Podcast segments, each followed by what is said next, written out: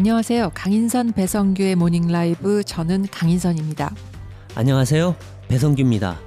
오늘 주제는 막판 4.7 재보선 민심 어디로 가나입니다. 7일 재보선을 앞두고 주말에 사전 투표가 있었죠. 서울하고 부산에서 모두 20% 안팎의 사전 투표율을 기록했다고 하는데 서울 같은 경우는 21.95%로 역대 최고치라고 합니다. 아마도 유권자들이 자신의 한 표가 정말 중요하다고 생각했기 때문에 비가 오는데도 투표장에 갔던 것 같습니다.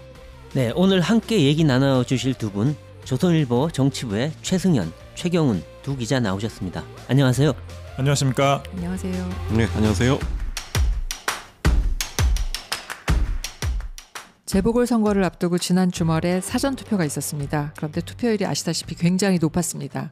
그래서 여당은 샤이 진보가 투표를 했다고 하고 야당은 뭐 정권 심판론이 작동을 한 거다 이런 식으로 주장을 했는데 두 차장님들 보시기 어떻습니까? 어, 누가 더 유리했을까요? 사전 투표율을 보고 여야는 각자 스스로에게 유리한 쪽으로 해석을 하고 있습니다. 뭐 이것에 대해서는 이제 좀 확실한 수치가 나오기 전에 저희가 미리 예단을 해서 말씀드리기는 어려울 것 같고요. 여당이 이제 이 shy 진보가 투표했다라고 하는 것에 대해서는 좀 해석을 해볼 수 있을 것 같아요. 이 shy 진보라는 표현이 굉장히 어떻게 보면 생소한데 이 shy 땡땡이라는 표현은 그간 주로 이제 보수 진영이 써왔던 표현이잖아요.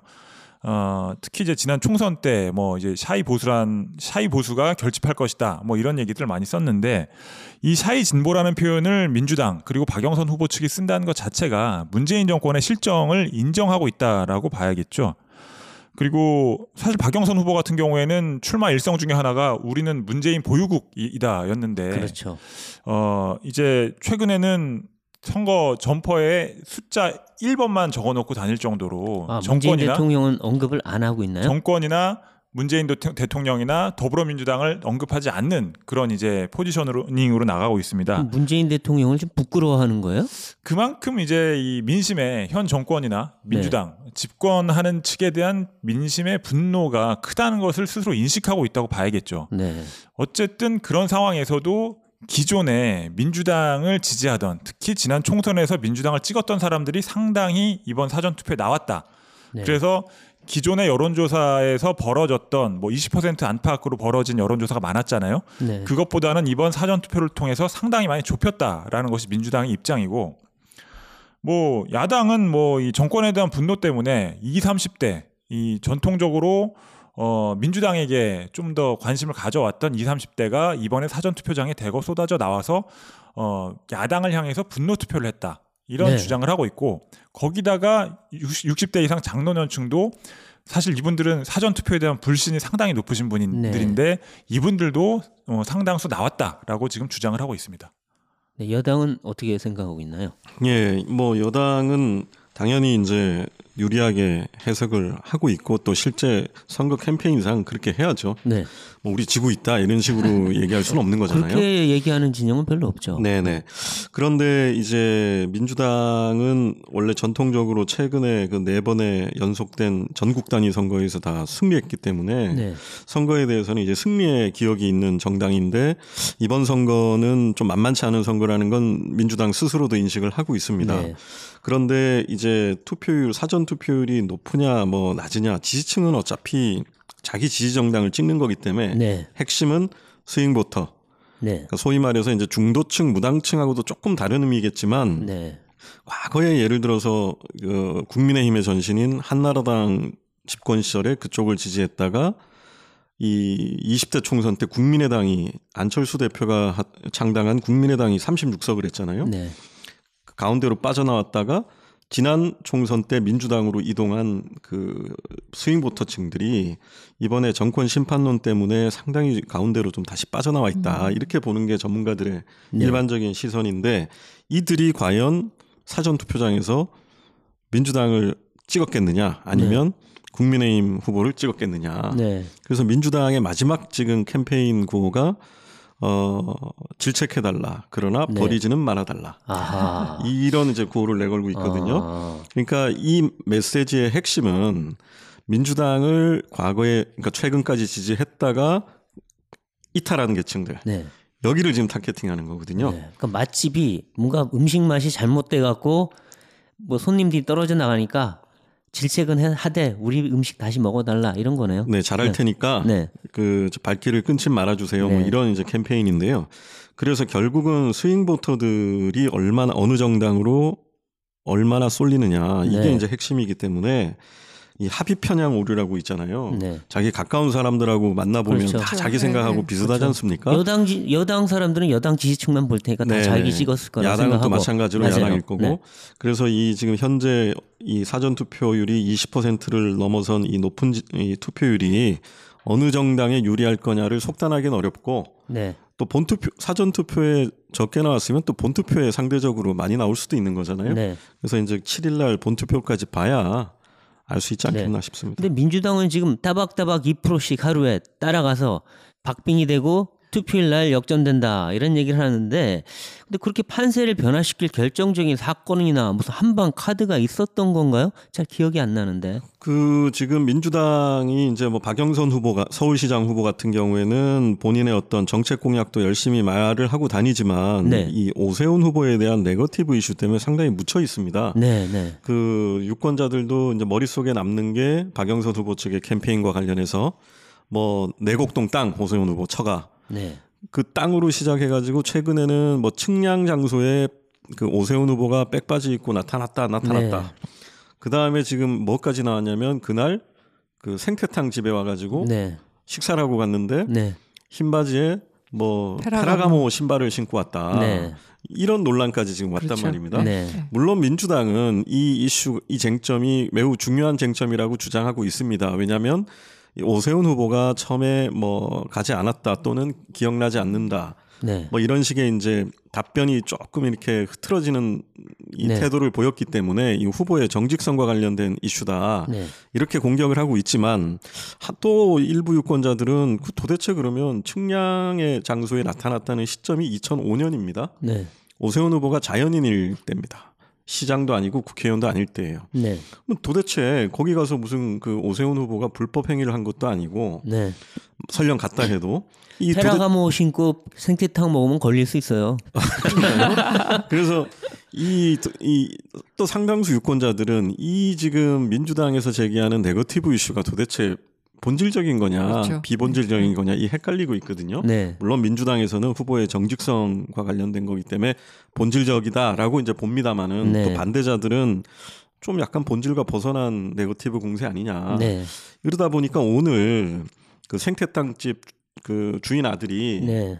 기자회견을 해가지고 내가 뭐 입- 제대로 입장을 밝히겠다 예고가 됐었는데 네. 그게 또 오늘 취소됐다 그래요. 아, 그렇죠. 그래서 그 생태 땅 집에 갔냐 안 갔냐가 매우 결정적이라고 보는 입장에서 봤을 때는 오늘 한 방이 나오냐 안 나오냐를 기대를 했을 텐데 네. 일단은 지금 기자회견이 무산돼서 오늘은 네. 내일 뭐가 나올지 어떨지 모르겠습니다만은 오늘은 어쨌든 현재까지는 아직 한 방이 제대로 보이지 네. 않는 상황입니다. 그 두 기자도 생태탕 먹을 때 조심하세요. 신발도 좀 허름한 거 신고 가시고. 아니 근데 저는 여기서 한 마디 네. 하고 싶은 말이 있는데 네. 사람의 15년 전 기억이라는 부분에 대해서 저는 글쎄요. 저도 16년이죠. 16년 전에 16년 전 뭘 먹었는지 저 기억 하나도 안 나는데 모르겠네요. 어, 네. 제 사례를 좀 말씀을 드리면 네. 제가 어, 한 2004년쯤이었을 겁니다. 그때 어, 굉장히 큰 단독 인터뷰를 해가지고 네. 회사에서 뭐 특종상 1급도 받고 한 적이 있었어요. 네, 네. 그게 이제 지금 자랑질 하시는 겁니다. 그렇습니다. 네. 자랑도 좀 하면서 네, 네. 제가 좀 사례를 말씀드리려고 하는데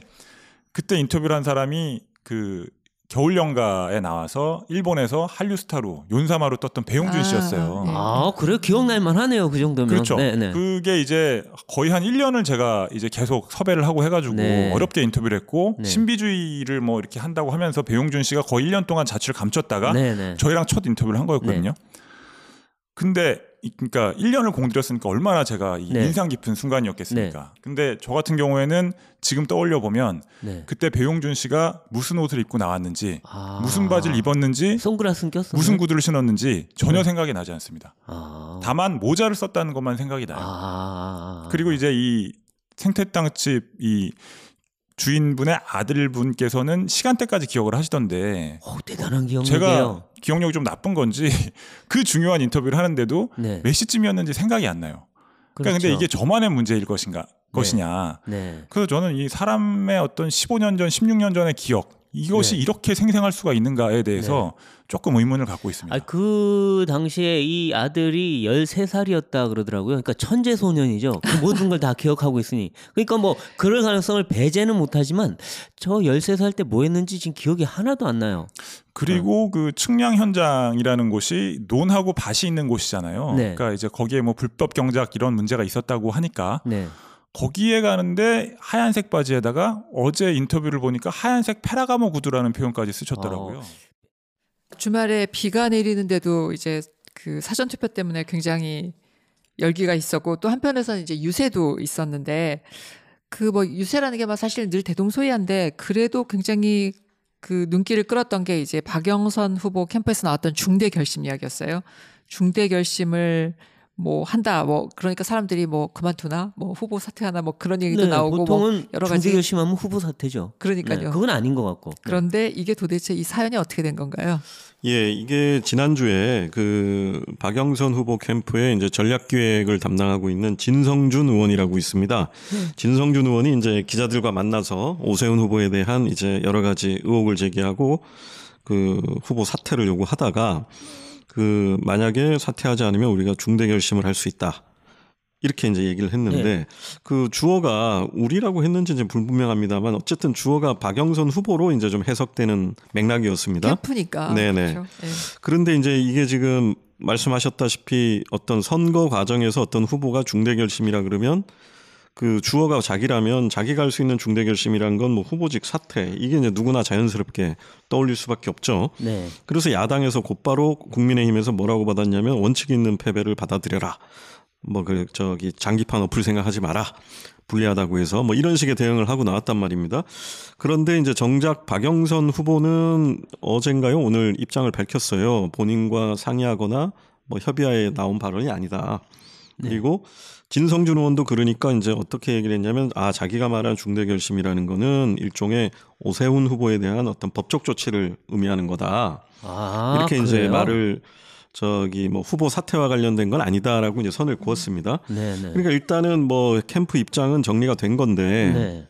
근데 이제 이럴 경우에는 통상 중대 결심이라는 걸 선거 과정에서 고소 고발은 사실 난무하지 않습니까? 그렇죠. 그걸 가지고 중대 결심이라고까지 얘기하기엔 좀 곤란하고 그리고 설령 그런 표현 의미를 담았다면 중대 결심보다는 뭐 중대 조치라든지 네. 뭐 어떤 법적 조치라든지 이런 다른 식의 쓰는 표현들이 많은데 네. 그래서 이제 박영선 후보의 거치와 관련된 걸로밖에 해석할 수 없는 그런 식의 말이에요. 이제 흐름이 일었죠. 정치권에서 남 고발하는 건 중대 결심 안 하고 그냥 아무 생각 없이 해요. 그렇습니다. 일상 네. 다반사예요. 일상이죠. 일상 다반사. 네. 그런데 이게 이제 그렇습니다. 이게 어떤 선거가 팽팽하게 진행되다가 어떤 그 선거에 특히 당내 경선에서 그런 경우가 많은데요. 네네. 경선 룰에 뭐 내가 이거 그렇죠. 도저히 동의할 수 없다 해가지고 나 보이콧할 수도 있다. 그렇죠. 맞습니다. 뭐 이런 경우가 네. 많습니다. 많은데 아. 한번 잘 보시면 아는데 먼저 보이콧을 꺼내는 거는 정치권에서는 금기시됩니다. 약세죠. 그러면 진다 그러잖아요. 예, 왜냐하면 네. 그걸 이 유권자들한테 또는 당원들한테 약세를 보여주기 때문에. 네. 그 굉장히 보이지 않는 그 지지세 꺾임 현상들이 나타납니다. 맞습니다. 그래서 진성준 의원이 뭐 물론 본인이 그런 뜻이 아니라고 하니까 뭐 그런 걸로 받아들여야겠습니다만은 이 발언은 지지층이든 반대층이든 큰 효과 도움이 되지 않는 발언 아니었나 음. 전략적으로 봤을 때 음. 예, 그렇게 생각이 됩니다. 뭔가 약간 캠프 내에서도 손발이 잘 안 맞는 모양이에요. 그런 식으로 약간 네네. 잡음이 나오는 걸 보면. 근데 덕분에 이제 그 사람들은 굉장히 그걸 가지고 패러디도 하고 뭐 웃기는 얘기들도 많이 나오고 그랬는데 그 중에 재밌었던 것 중에 하나가 진중권 전 교수가 한 얘기였거든요. 그 얘기 조금 자세히 들려주시죠. 네. 어, 예. 지금 말씀하신 것처럼 이제 박영선 후보나 민주당 쪽에서 이 중대 결심의 실체가 무엇이냐 어, 명시적으로 얘기하지 않고 아- 하지 않고 있지만 그냥 암묵적으로 이게 아마 박영선 후보의 사퇴를 얘기하는 게 아니었나 이런 식으로 지금 짐작들을 하는 것 같아요. 그래서 네. 진정 교수가 굉장히 신랄하게 페이스북을 통해서 또 네. 비판을 했는데 너 사퇴 안 하면 나 사퇴한다는 말이라면서 아. 어차피 대패해서 망신당하기보다는 바둑판 자체를 엎어버리겠다는 얘기라고 했습니다. 아, 어, 어떻게 사퇴하면 바둑판이 엎어지나요? 근데 제가 보기에는 사퇴를 하면 네. 뭐 민주당으로서는 그 만약에 민주당이 진다면 뭐 네. 민주당이 이길 수도 있죠. 네. 근데 만약에 민주당이 졌는데 그 수치가 생- 예상보다 훨씬 크다. 네. 이러면 정치적으로 타격을 입게 되는데 네. 아예 이제 판을 엎어버리면 네. 민주당으로서는 뭐 우리가 네. 어그 수치 진게 아니라 그렇죠. 네. 그 거짓말하는 후보 때문에 우리는 더 이상 이 선거를 치를 수가 아. 없었다라고 했겠지만 네. 제가 보기에 박영선 후보는 그렇게 되는 순간 그분의 정치 생명은 더 이상 연장하기가 그렇죠. 어려워지는 상황이 되죠. 맞습니다. 왜냐하면 정정당당한 승부를 마지막 순간에 접어버리는 이런 경우는 음. 한국 정치사에도 없었던 일이거든요. 네. 그렇죠. 그렇기 때문에 뭐 이건 제 짐작입니다만 만약에 민주당 일각에서 혹시라도 그런 마음이 있었다면 네. 박영선 후보 입장에서는 정말 받아들일 수 없었을 것이라고 생각을 하고요. 그렇죠. 아니 상대방이 거짓말했다고 내가 사퇴, 사퇴하는 경우는 본 적이 없는 것 같은데요. 그렇죠. 네. 그리고 뭐 이제 진전 교수는 또 이 더 재밌는 말을 했는데 이 중대 결심이라는 것이 오세훈 사퇴 안 하면 민주당 의원 전원이 백바지 입고 선글라스 끼고 페라가모 신고 내곡 내곡동에 네. 생태탕 먹으러 갈 것이라는 것이냐라고도 아. 얘기했습니다. 그래서 생떼탕이라고 뭐 좀 이제 국민의힘에서 제 얘기한 건가요? 조수진 의원이 생떼탕이라고 또 얘기를 했었죠. 아, 네. 자, 그럼 이제 이번에는 좀 다른 얘기를 좀 해보죠. 이번에 보면 그 유세 차량에 20, 30대 일반 유권자들이 유세 차량에 올라타서 얘기들을 재밌는 얘기를 많이 했어요. 그래서 이전에 많이 보기 힘들었던 일들인데 20, 30대는 사실 이런 거 잘 안 하는데 근데 그 뭐 일반 유권자라 그랬는데 알고 보니 당직자였다 이런 논란도 있었고요. 근데 또 일부 청년들 바로는 상당히 공감이 간다 이런 얘기들도 있었어요. 어떤 게 있었나요?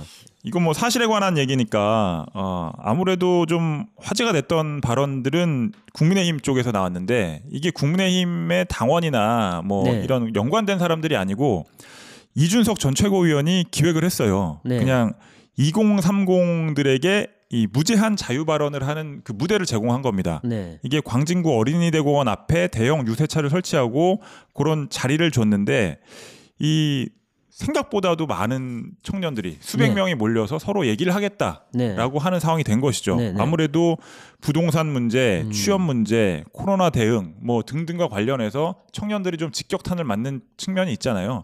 네. 그런 부분 때문에 이 현 정권의 문제점을 굉장히 좀 강력하게 비판을 했었죠. 네, 네. 그렇죠. 그래서 화제가 됐고 근데 이제 박영선 후보 같은 경우에는 음 이제 이 20대 청년 3명을 지난달 말에 유세 차량에 올려서 지지 발언을 하게 했어요. 근데 네. 이건 이제 국민의힘하고 좀 경우가 달랐습니다. 네. 국민의힘은 이제 자발적으로 오는 청년들이 아무 말이나 네가 하고 싶은 말을 해- 해라. 네. 라고 얘기를 해서 마이크를 들려준 건데 이 이분들은 이제 아무래도 좀 민주당 쪽에서 섭외를 한 것으로 유추되는 상황들이 벌어진 것이죠. 네.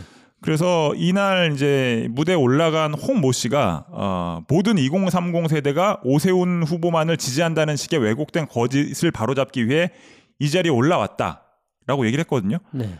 근데 이분을 소개하기를 음, 민주당에서는 그냥 동작구에 거주하는 28살 대학원생으로만 소개를 했어요. 네네. 그러니까 이제 대중들이 받아들이기에는 아 그냥 박영선 후보를 지지하는 네. 한 청년인가 보다라고 생각을 했는데 알고 보니 이분이 어, 한 달 전까지 민주당 전국 대학생위원회 대변인직을 맡았었다는 것이죠. 아, 청년 조직의 대변인이었다. 당직자였던 것이죠. 그렇죠. 아. 그렇죠. 네, 네. 아. 그래서 이 부분 때문에 논란이 됐었고 그래서 부랴부랴 민주당도 국민의힘처럼 이 자발적으로 청년들이 올라와서 얘기할 수 있는 무대를 만든다고 했는데 네. 그 부분에 대해서는 추가 소식은 제가 듣지 못하고 있습니다. 그 앞으로는 그 청년들 올라올 때 민증 까고 뭔가 뒤를 뒤 조사도 좀 해야 되지 않나 싶긴 하네요. 네.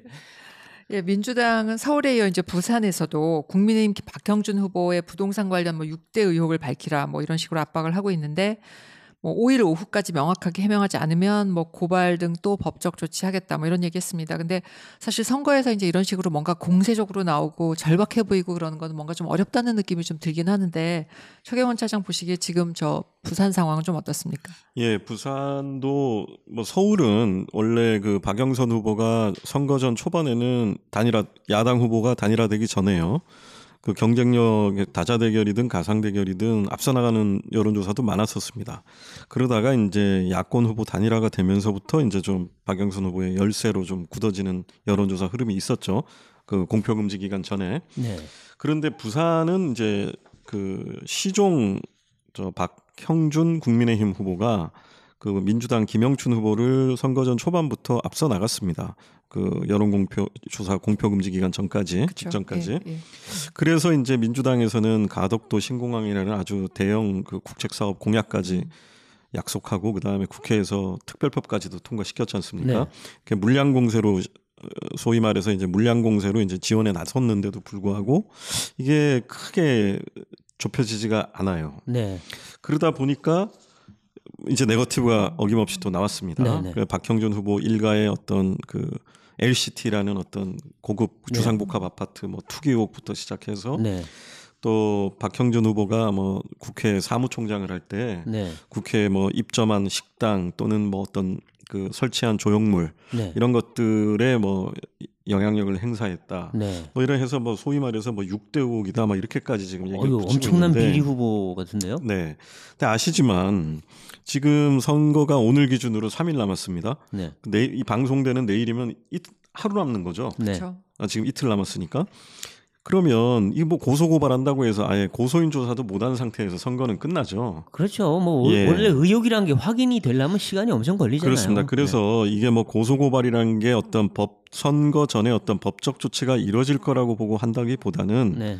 상대 후보가 이 정도로 의혹이 있다. 몰아세우는 거죠. 네네 네. 검찰의 수사를 받아야 될 정도의 어떤 상당한 의혹이 있다라는 거를 네. 수사기관의 어떤 그 권위와 영향력을 빌어서 네. 상대 후보한테 좀 이렇게 딱지를 붙이는 그런 네. 효과를 누린, 노리는 거 아닌가 이렇게 네. 보입니다. 이 최승현 차장 이번 선거 때 보면 여야 모두 단일화는 했어요. 그런데 효과는 단일화 경선에서 패배한 안철수 후보가 안철수 대표가 가장 크게 보고 있다 이런 얘기가 나오는데요. 뭐 안철수 대표가 오세훈 후보뿐만이 아니라 부산의 박형준 후보까지 지원 유세를 간게 보이던데 이 야권 내부에서 상당히 이 안철수 대표가 뭔가 뜨는 건가요?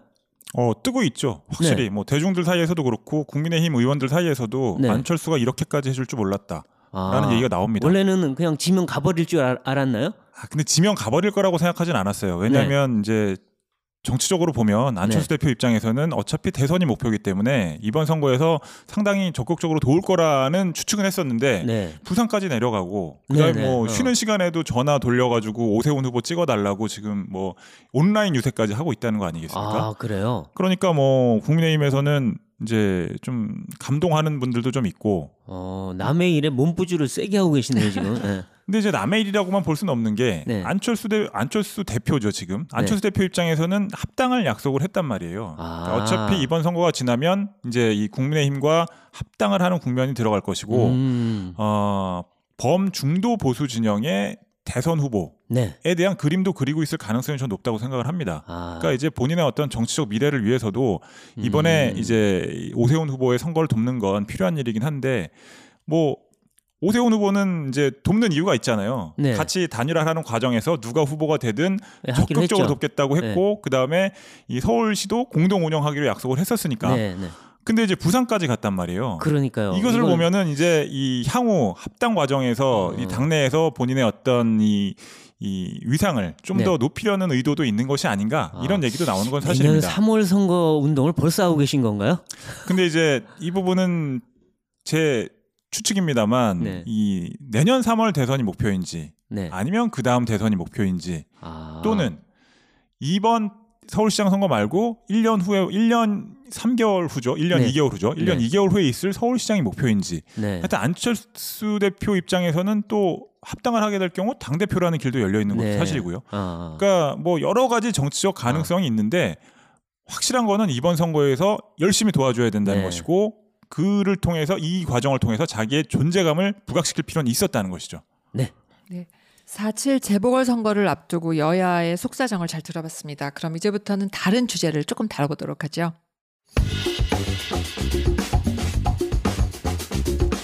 지금 여러분은 강인선 배성규의 모닝 라이브를 듣고 계십니다.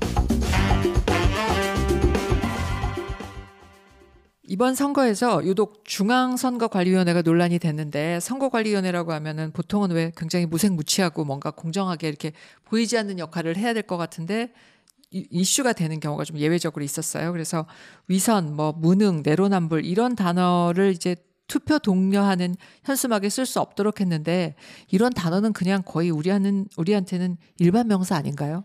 위선 무능 내로남불은 일반 명사고 뭐 정치인뿐만 아니라 사회생활을 하는 개인들도 그렇죠. 이런 평가를 네. 받아서는 안 되잖아요. 네. 그러니까 이제 누구나 지양해야 될 피해 피해야 될 어떤 그런 네. 부분인데 이런 말도 쓰지 말라고 하니까 네. 뭐 예를 들어서 민주당이 국민의힘한테 이런 표현 쓰지 말라라고 하면 도둑이 재발절인 심리인가 뭐 네. 이렇게 생각할 수는 있겠는데 이 정치적 중립을 지켜야 될 선관위가 이런 네. 표현을 쓰지 못하게 하니까 이 부분은 근본적으로 뭔가 문제가 있다라는 지적이 나올 수밖에 없는 것이죠. 근데 아니 국가기관이 특정 정당에 대해서 위선, 무능, 내로남불 쓰지 말라 그러면 이 정당이 그렇다고 국가가 공인한 거 아니에요, 그냥? 네. 그렇죠. 그래서 국민의힘은 이런 표현을 쓰지 못하게 하는 것에 대해서 이제 비판을 하면서도 네. 결국에는 국가기관이 민주당 스스로 그러니까 이 국가기관이 민주당에 대해서 네. 위선적이고 내로남불을 하고 있으며 그다음에 능력이 없는 정당이다라고 네. 지금 인정을 해주는 거 아니냐 이런 얘기가 나오고 있는 게 사실입니다. 글쎄요. 근데 오늘 또 보니까 부산에선가요? 우리 아이들의 미래를 위해 투표합시다라는 말도 쓰지 말라 그랬다 그러더라고요. 아니 이거는 뭐 어느 정당도 아니잖아요. 아이들 위해서 미래 위해 투표하는 거 아니에요?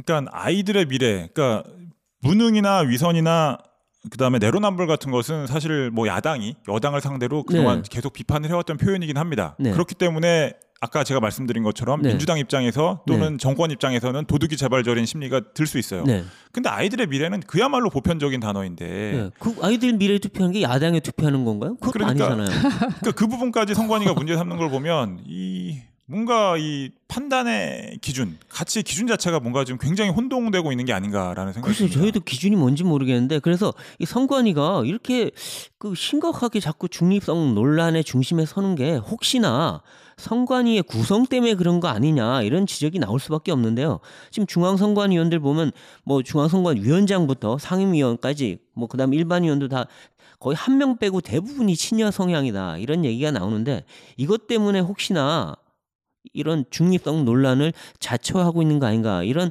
지적이 나와요. 최경훈 차장은 어떻게 평가하십니까? 네, 그 선거관리위원회는 당연히 그 선거의 심판이죠. 네. 심판은 공정해야 되고 어느 편을 들어서는 곤란한데 안 되는 안 되는 네. 거죠. 곤란한 게 아니라. 그런데 이제 선관위는 억울하다고 또 합니다. 물론 왜냐하면 그렇죠. 네, 네. 그 선거법 규정이 해석에 따라서는 또 좀 일반의 눈높이에 맞지 않게 네. 과도한 그 단 속으로 비춰지는 측면도 있죠. 그런데 네. 이런 오해를 받는 이유가 사실은 선관위에도 문제가 있겠지만 결국은 정치 권력에 문제가 있다고 봅니다. 네. 왜냐하면 그 선거관리위원회는 이제 선거관리위원 중앙선거관리위원장과 그 위원으로 구성이 되지 않습니까? 네. 최고 심의 의결기구인데 이게 대통령이 3인, 네. 어, 국회가 3인, 네. 대법원장이 3인을 추천해서 임명하게 돼 있습니다. 네. 그런데 지금 선거관리위원장은 통상 대법 현직 대법관이 겸직을 하는데 그 지금 선관위원장이 노정희 대법관이에요. 네. 근데 이분이 이제 어떤 특정 그 법원 내 어떤 성향 진보 소위 말하는 이제 진보 성향 네. 법관 우리법 연구에서 연구회 그 출신이라는 거고 그 다음에 가장 유명하게 논 쟁점이 됐던 그 상임위원 선관위 상임위원으로 조혜주 상임위원이 있는데 네. 이분은 지난 대선 때 문재인 대통령 후보 캠프에 참여했던 분입니다. 글쎄 말이에요. 보통 이런 분은 잘 추천 안 하는데. 예, 쉽게 말해서 선수로 뛰던 사람을 네. 심판을 시키 시켰다고 해도 그런 비판을 받아도 뭐 딱히 할 말이 없는 네. 거꾸로 만약에 지금 야당이 집권했을 때 야당 어떤 특정 대통령 후보 캠프에 뛰었던 사람을 네. 상임선관위원으로 만약에 앉혔을 경우에 네. 지금 여당이 야당이라면 그 받아들이기 쉽지 않죠. 네, 그렇죠. 그리고 또 뭐 다른 위원 한 분은 뭐 박원순 만만세 하면서 문재인 대통령 네. 지지까지도 했던 사람이라 그러더라고요. 그렇습니다. 이렇게 이제 선관위의 선관위원 구성이 좀 편향적이라는 지적을 받다 보니까 네. 선관위가 내놓는 여러 짜잘짜잘한 결정들이 하나같이 이제 야당에서 시비가 자꾸 걸리고 있는 겁니다. 네. 그러니까 스스로 의심을 자초한 측면이 좀 있군요. 네.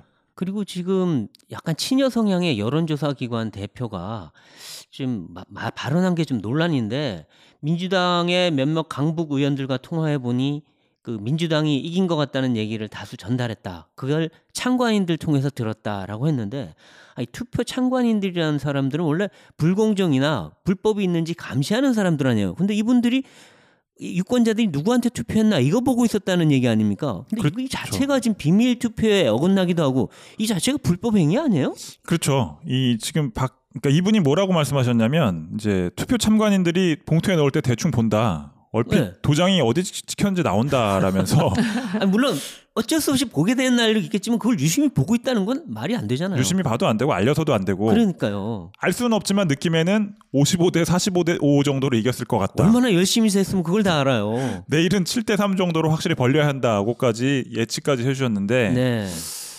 국민의힘 전주혜 의원이 정리를 잘 해주셨어요. 네. 이 말이 사실이면 부정 선거를 자인하는 셈이고 네. 거짓이면 허위 사실 아, 공표죄라고 그렇죠. 했습니다. 둘다 걸리는 거죠. 네, 일단 뭐 이 거짓이면 당연히 허위 사실을 공표한 것이 되고 네. 사실이라면 이게 선거법에 딱 들어맞는 조항이 있어요. 241조에 투표의 비밀을 침해하거나 네. 투표 마감 시각 전에 결과를 공표한 자는 3년 이하의 징역 또는 그러니까요. 600만 원 이하의 벌금에 처한다고 규정하고 있습니다. 네. 상당히 형량이 적지 않은 셈이죠. 이 여론조사 기관 대표라면 이거 다 알 사람 아니에요. 일반 그냥 뭐 아무것도 모르는 사람이 했다면 모르지만. 그렇죠. 또 이 여론조사 업체가 그동안 이제 민주당의 의뢰를 많이 받아서 조사를 그렇죠. 해왔던 회사고 네. 그다음에 이 회사의 고위 간부가 민주당의 전략기획위원장도 했었어요. 그러니까요. 예, 네. 그렇기 때문에 아무래도 지금 민주당이 열세인 것으로 각종 여론조사를 통해서 나오는 상황을 조금이라도 반전시키고 그렇죠. 싶어서 이런 얘기를 하신 것것 같은데 굉장히 위험한 발언이었고 이 네. 발언은 아마 이 선거가 끝난 이후에 네. 본격적으로 이 검찰을 통해서 조사가 이루어져야 될 것 같습니다. 네, 근데 민주당 대변인까지 나서서 사전 투표에서 서울 부산 모두 크게 이겼다 했는데 이것도 똑같은 맥락이에요. 근데 이것도 사실은 발언해서는 안 되는 발언인 것 같은데 선관위는 가만히 있나요? 다른 조사는 막 득달 같이 하던데 이거는 그냥 놔두는 거예요? 그, 그 부분도 사, 사실 지금 이, 이 여론조사 기관 대표의 경우에는 이제 그 숫자를 얘기하면서 그 다음에 이 참관인들이 뭔가 이 결과를 유출했다라는 어떤 그런 점 때문에 네. 좀더 심각한 문제고 네. 그렇지 않더라도 여당 쪽에서 뭔가 우리가 이기고 있다, 네. 뭐 이긴 것 같다, 뭐 이런 식의 표현들이 계속 나오고 있어요. 여론조사, 그러니까 내부 여론조사 결과 같은 것들을 인용하는 경우도 있습니다. 그것도 안 되잖아요. 그렇죠. 안 되는 것이죠. 수치를 얘기하고 있지는 않지만 네. 이 부분에 대해서는 선관위에서는 이제 추후에 조사를 해볼 수 있겠다라고 얘기하지만 이것이 선거법 위반이다라고 지금 명확히 단정지어서 얘기하고 있지는 않고 있습니다. 네, 네, 그렇군요. 자, 그리고 이번 선거 기간 내내 이 논란이 되고 있는 사람이 TBS 김어준 씨인데요. 이 사실 지금 이제 워낙 논란이 되니까 선거방송 심의위에서 의견 제시 결정을 내렸어요. 이게 이제 아마 김어준 씨가 그 박원순 시장 성추행 피해자 기자회견에 대해서 민주당 찍으라는 말이다. 뭐 이런 식으로 해석을 내리면서 이게 논란이 됐는데요. 이것도 또 비슷한 문제가 있는 거 아닌가요? 예, 그래서 뭐 이 부분은 선거방송심의위원회에서 어 조금 지적을 했습니다. 그 뭐 여태까지 김어준 씨가 했던 수많은 논란에 비하면은 사실은 아주 극히 일부분에 불과한데 그렇죠. 예, 일단 이 박원순 전 시장 성추행 사건 기자회견 발언에 대해서 민주당 찍지 말라는 것 아닌가 라고 한 것에 대해서는 선거방송심의위원회가 피해자 발언을 단정적으로 해석했다라고 네. 지적을 했어요. 그래서 조항재 위원장은 이번 선거를 왜 하게 됐는지에 대한 문제 의식이 사라진 것 같다라고 네. 얘기를 했습니다. 근데 지금 보니까 선거관리위원회 얘기 우리 했고 그다음에 이번에 이제 선거방송심의위원회가 나왔어요. 근데 이 선거관에서 이거 말고 또 다른 기관들이 있나요? 이런 식으로 이제 개입을 해서 뭔가 지적을 하고 그 중앙 선거 여론조사 심의위원회라고 음, 보통 네. 이제 그 저런 게 있습니다. 그러니까 어떤 정치 여론조사 이런 경우에는 그 중앙 선관위에서 사실은 안심번호라는 거를 왜냐하면 그렇죠. 요즘 네, 여론조사는 네. 대부분 음. 휴대전화가 한 80% 이상이 포함돼야 되기 때문에 그 아무 번호로 하면은 이게 지역 구분이 안 되기 때문에 선관위에서 그 번호를 그 언론사 또는 아 저 여론조사 회사에다가 제공을 하거든요. 아 그렇군요. 대신에 그 통계 표본 추출이라든지 조사 방법이 합당하게 이루어졌는지를 등록을 해가지고 심의를 받게 돼 있습니다. 네. 그래서 쉽게 말해서 사기성 여론조사 많이 할 수 있거든요. 그렇죠. 네. 왜냐하면 당내 경선이나 이런 거에서 자기가 마치 유리하게 나오는 어떤 그 공신력을 가장해서 의뢰를 해가지고 하는 이런 것들을 걸러내기 위해서 그 여심이라는 게 있고 여론조사 심의위원회 네. 거기에서 만약 이런 조건에 어긋나거나 또 저희 보도 같은 경우에도 언론 보도의 어떤 오차범위라든지 아주 핵심적인 그 조사의 세부 내용을 기재를 해주지 않으면 바로바로 저희한테도 그 협조 공문이 옵니다. 아, 네. 그렇군요. 그러니까 네. 제가 이제 TV 조선에서 일을, 일했을 때 보면 선거 방송 심의위에서 수시로 날라와요. 뭐가 뭔가 방, 조그만 문제가 있어도 거기에 대해 지적을 하거든요. 그러니까 그걸 지켜야 되는데 이 김어준 씨 같은 경우에 보면은 거의 뭐 여당의 나파수처럼 지금 행동하고 있는데 이분이 제재받는 숫자는 거기에 비하면 굉장히 적더라고요. 좀 너무 편파 방송하고 있는 거 아니에요? 그것도 서울시 공영방송인데. 게다가 지금 야당이 어, 걸겠다는 현수막에 대해서 상당히 보편적이고 상식적인 언어를 쓰는 것도 못 쓰게 하는 상황을 감안하면 네. 김어준 씨 방송에 대해서는 너그러운 정도가 아니라 이건 네. 뭐 납득하기 어려운 수준이죠. 네. 그러니까요. 그래서 어떻게 보면 선거철에는 사실 방송도 굉장히 좀 양쪽 얘기를 다 들어주잖아요. 근데 이분은 아주 일방적이더라고요. 일방적일 뿐만 아니라 한쪽의 주장만 전달할 뿐만 아니라 어, 한쪽의 주장이 확인되지 않은 것 네, 그리고 그것까지도 어. 그 다음에 어떻게 보면 본인들이 아- 더 앞장서서 확인되지 않은 사실들을 더 널리 알리려고 하는 맞습니다. 그런 의, 의도까지 보이는 게 사실은 더 큰 문제라고 봐야겠죠. 사전 선거 투표율이 이미 보여주기도 했지만 사실 이번 재보, 재보궐 선거에 대한 관심이 굉장히 높은 것 같습니다. 그런데 지금 이런 상황에서 우리 여야 반장께서 이번 선거는 뭐다 뭔가 한마디로 좀 정리를 해준다면 뭘까요? 최경원 반장님. 네. 글쎄 제가 보기에는 이번 선거는 다시 처 원점으로 돌아가면 그 박원순 오고돈 전임 시장의 어떤 성추행 사건 때문에 선거가 치러지게 됐습니다. 그렇죠. 어, 쉽게 말해서 여당의 책임이 있는 겁니다. 네. 그래서 여당 그 선거 유발 책임론이라는 게 있는 거고 그에 대해서 지금 여당은 거꾸로 야당을 이제 야당 후보들이 과거 회기성 후보들이다. 네. 이렇게 이제 쉽게 말해서 맞프레임을 놓고 있는데 어, 뭐 연어들인가요? 과거로 돌아가시게? 네. 아니 과거로 돌아가면 안 된다라고 이제 자기들의 아, 미래라는 예, 거죠. 예, 그러니까 예. 민주당 후보들이. 네. 그래서 제가 보기에는 이번에는 이 구도와 구도의 이 충돌에서 오는 바람. 네. 그러니까 지금 집권 4년 차에 치러지는 선거기 때문에 특히나 정권 심판론. 네. 그래서 이 어떤 구도와 구도의 충돌 사이에서 바람이 얼마나 부는 선거냐. 네. 그래서 결국 구- 이 바람의 선거일 것인가 아닐 것인가. 음. 이게 이번 선거를 한번 유심히 지켜보는 한 포인트가 되지 않을까 싶습니다. 네. 저는 한 문장으로 표현해 달라고 질문지에 적혀 있어서 네. 한 문장으로 준비해 정말. 한 문장만 하셔야 돼요. 그럼 네. 부동산 분노 생태탕으로 덮을 수 있다면 대한민국 선거의 신기원. 아, 네. 한 문장 길긴 한데 뭐, 뭐 예, 한 문장입니다. 뭐, 한 문장. 음, 네. 확- 확실하게 준비해갖고 네. 오늘 좀 준비 많이 하셨나 봐요. 오늘 좀 준비했습니다. 아 예. 자, 정치인들은 기회 있을 때마다 특히 선거가 있으면 국민만 보고 간다 이렇게 얘기를 많이 합니다. 근데 사실 선거 끝나면 또 다 딴 데 보고 딴 얘기하고 그렇죠. 그런 게 너무나 일반적이에요. 자기 자신만 보더라고요. 보통. 그렇죠, 그렇죠. 그런데 국민들은 그것까지도 지켜보고 있다는 게 중요한 네. 것 같습니다. 네, 이제 투표 하루밖에 남지 않았습니다. 오늘로. 그래서 서울, 부산 시민들이 오늘 내일 현명한 판단을 통해서 투표를 하시지 않을까 기대합니다. 오늘 모닝 라이브가 준비한 소식은 여기까지입니다. 나와주신 두 분 고맙습니다. 저희는 다음 시간에 다시 뵙겠습니다. 감사합니다. 감사합니다. 감사합니다.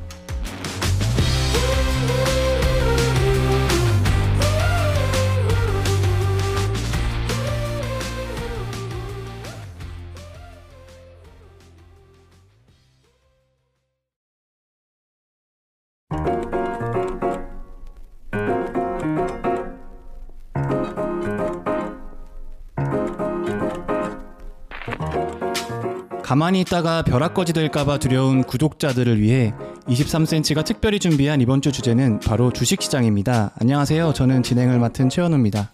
안녕하세요. 올해 들어서 처음으로 주식을 시작한 주린이를 꿈꾸는 주식 신생아 손호영입니다. 네, 안녕하세요. 주식으로 늘 이른 은퇴를 꿈꾸지만 매일 주식 대신 로또만 사들고 집으로 돌아가는 윤수정입니다. 안녕하세요. 재테크 반면 교사의 아이콘 한경진입니다. 여러분, 작년에 4, 50대 한국 남성이 가장 많이 찾은 주식이 뭔지 아시나요? 가- 갑자기요? 뭐, 차 관련된 거 많이 좋아하시니까 많이 사지 않으셨을까요? 테슬라? 음, 삼성전자? 뭐니 뭐니 해도 한국인의 주식은 밥이죠. 쌀밥입니다. 네, 그렇습니다. 제가 주식을 잘 몰라서 오늘은 특별한 게스트 한 분을 어, 마이크를 넘겨드리려고 이제 모셔왔어요. 지금 옆에서 침을 삼키고 계시는데요. 네, 오늘은 한경진 기자를 대신해서 특별히 special 게스트 한 분을 모셨는데요. 조선일보 경제부에서 시장팀장을 맡고 있고 또 개미들 위한 알찬 정보를 제공하고 계시죠. 왕개미 연구소 소장 겸임하고 계시는 이경은 기자 모셨습니다. 안녕하세요. 네, 궁금한 건 못 참아서 호기심 소녀, 알뜰 정보를 잘 공유한다고 해서 핫딜 꿀, 꿀팁 소녀로 불린다고 본인이 말씀하셨는데 네, 자가 발전입니다.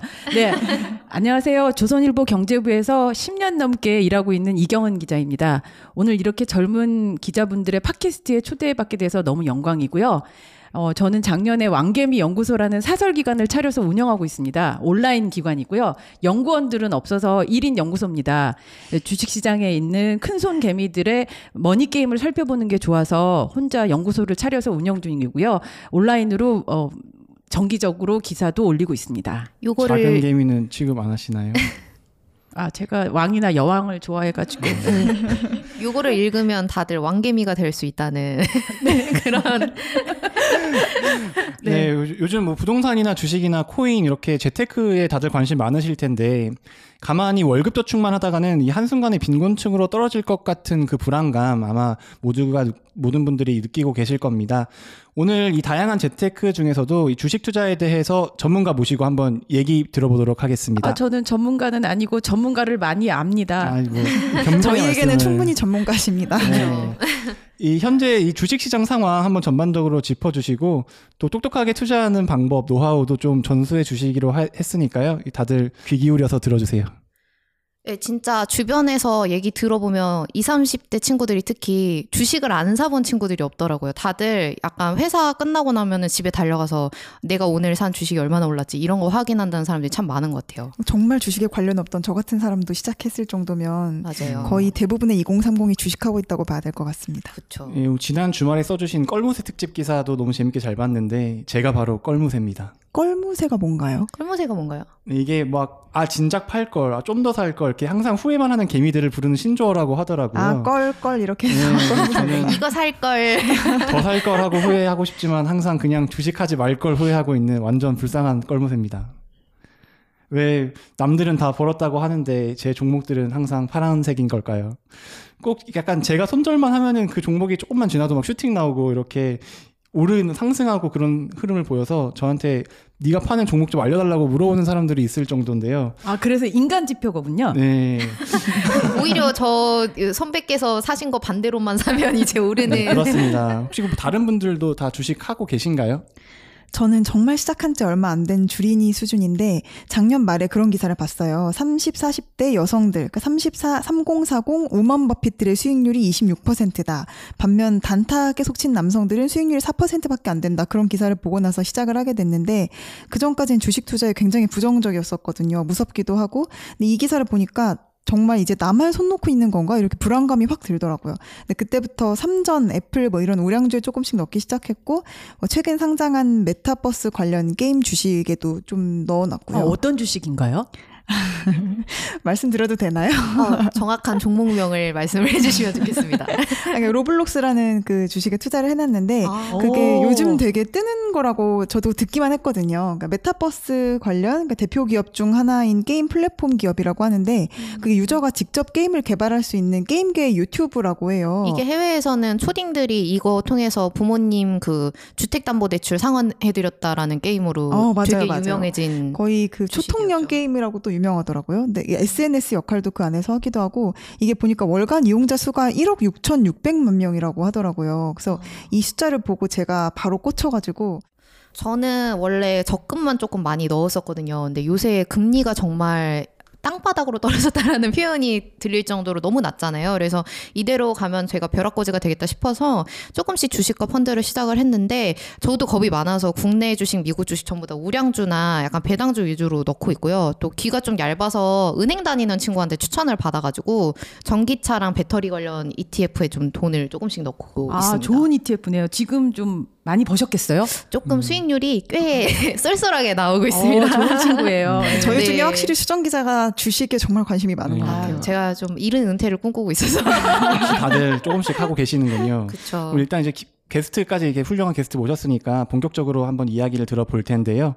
어, 우리나라 주식시장 이번에 처음으로 코스피 3천 넘기기도 했고 동학 개미 운동도 뜨거운데 당장 지금이라도 어, 주식 투자를 시작해야 하나 고민하시는 분들 많으실 거예요.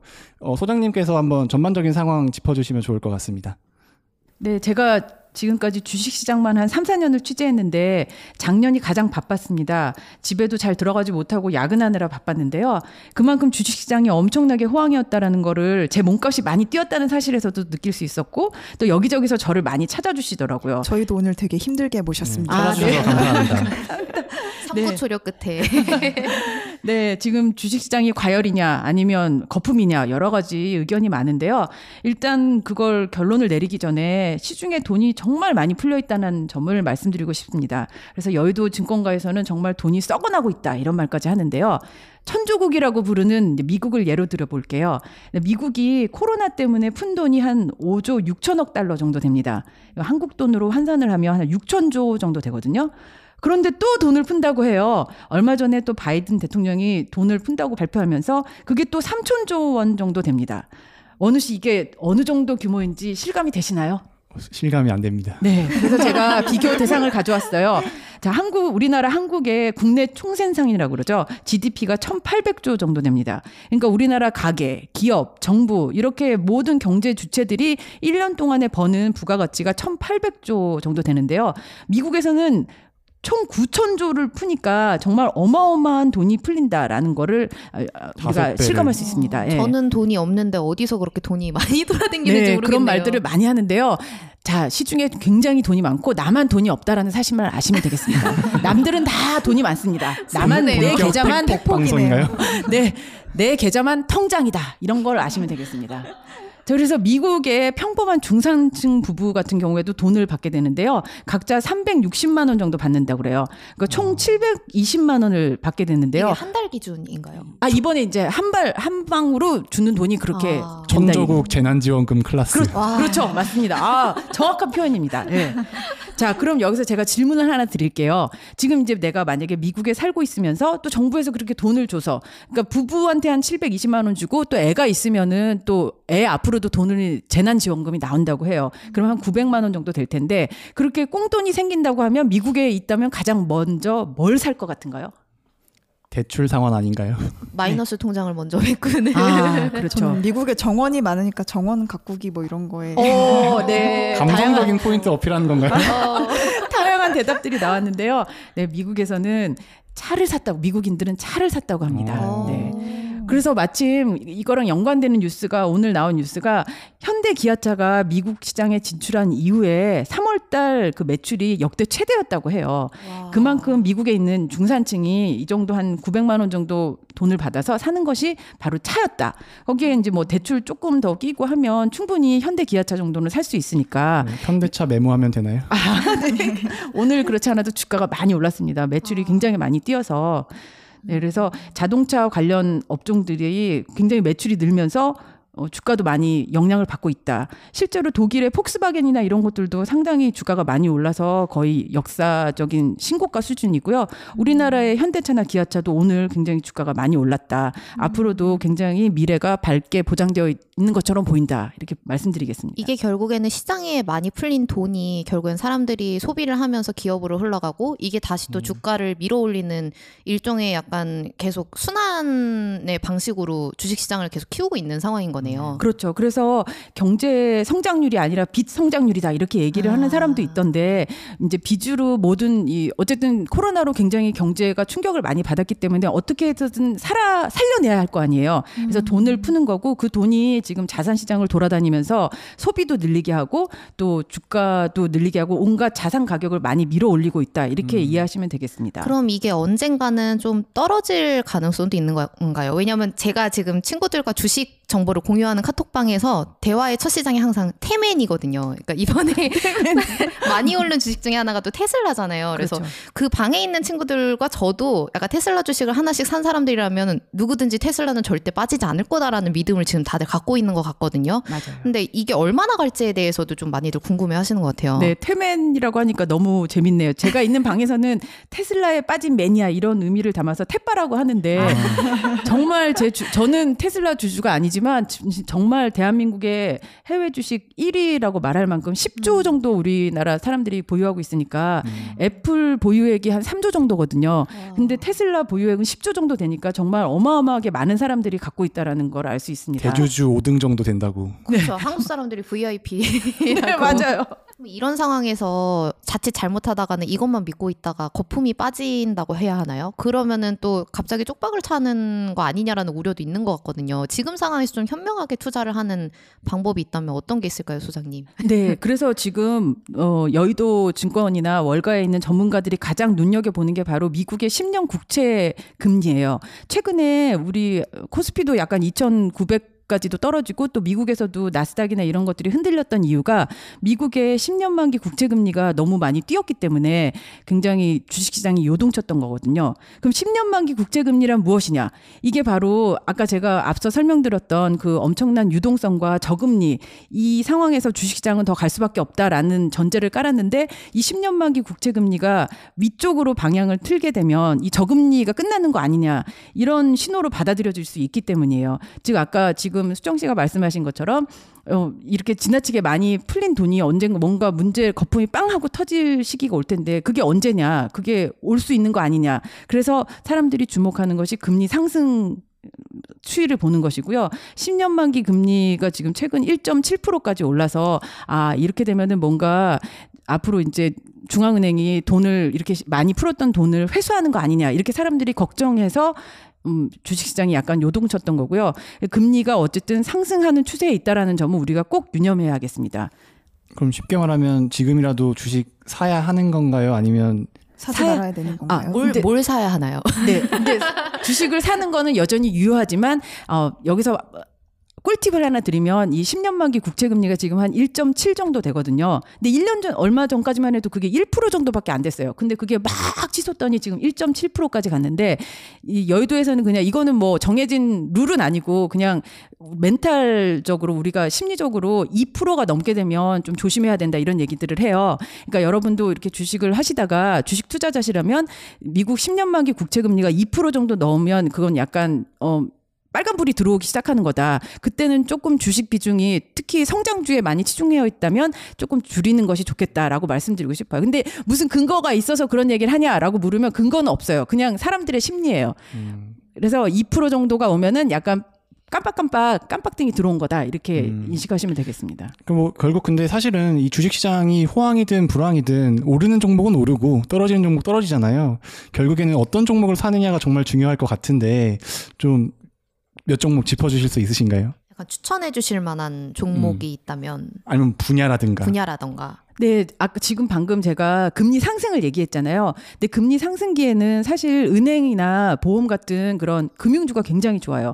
근데 금융주 같은 거는 지금 어 마땅한 스토리가 없어서 굉장히 주가가 오르지 못했거든요. 하지만 앞으로는 이렇게 금리 상승에 따라서 이 금융주가 굉장히 돈을 많이 벌고 또 이 회사들이 또 배당도 꼬박꼬박 너무 잘 줘요. 또 올해부터는 분기 배당. 혹시 원우 씨 분기 배당이 뭔지 아시나요?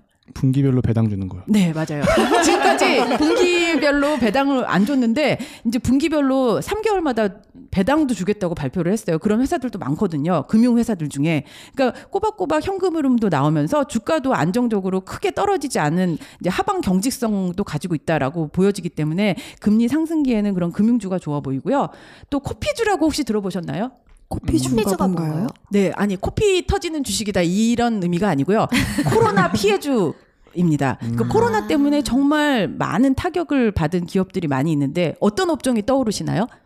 저는 항공주가 제일 음, 먼저 관광주. 여행. 네, 네, 그렇죠. 떠오르는 것 같아요. 맞습니다. 지금 다 나왔어요. 여행이나 관광 또 뭐 카지노 같은 것도 맞, 어, 그럴 수 있겠죠. 또 면세점 이런 업종들이 다 전부 코피주인데요. 이 코피주는 어, 상당히 지금 뭐 매출이 나오지 않고 있으니까 주식가가 많이 떨어졌지만 우리가 모두 우리 사람 우리들은 모두 언젠가는 코로나를 극복할 거라고 다 어, 기도 기대하고 있잖아요. 음. 그래서 언젠가 이런 코피주가 회복이 될 것이고 그러면 주가도 당연히 예전만큼 수준으로 올라갈 것이다. 이런 기대감이 있기 때문에 코피주에도 한번 관심을 가져보는 게 좋겠다 말씀드리고 싶습니다.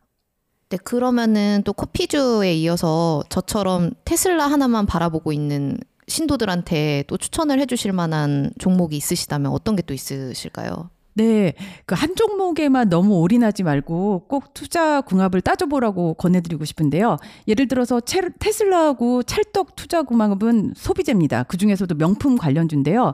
사람들이 해외 여행 대신에 보복적 소비라고 하죠. 그래서 명품 구매를 많이 하고 있는데, 그래서 루이비통 같은 경우에는 요즘에 주가가 사상 최고가입니다. 우리가 모르는 새에 엄청 명품 회사들의 주가가 많이 올랐는데요.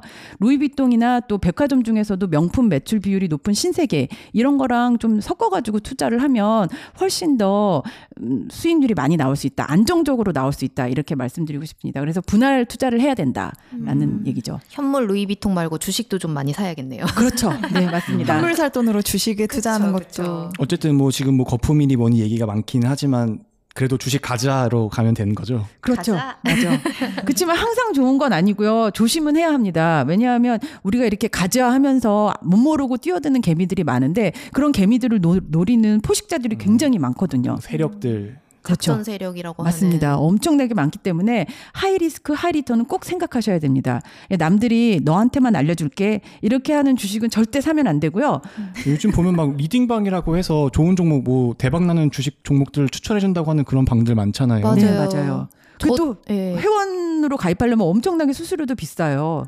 음, 저도 이거 실제 좀 소름 끼칠 정도로 한번 경험을 해본 적이 있었던 게 요새 온라인에 주식 잘 주식으로 돈 버는 비법 알려드릴게요 하면서 온라인상에서 번호를 적게끔 하는 사이트들이 많이 생겼거든요. 그래서 거기에 호기심으로 번호를 적었더니 어느 날부터 이 과장이라는 이름으로 종목명하고 이 과장님, 네. 78% 상향했다 막 이런 류의 문자들이 막 와- 오는 거예요. 그래서 한 세 번 정도 그걸 받았더니 어느 날 갑자기 그 번호로 전화가 와서는 이쯤 되셨으면 믿을만 하시겠죠. 한번 들어오시죠. 막 이런 식으로 어. 유도를 막 하더라고요. 리딩방 가입을. 저도 무슨 어떤 경로인지 모르겠는데 제 번호가 노출이 돼가지고 그런 다양한 방들 뭐 황제방 뭐 이런 데들에서 연락이 오는데 그럼 그런 방 그- 들어가려면 얼마나 내야 되는 건가요? 근데 그게 요즘 되게 지- 약간 방식이 진화된 건지 아예 회비를 안 받고 일단 그 단톡방에서 자기네들 실력을 보여주겠대요.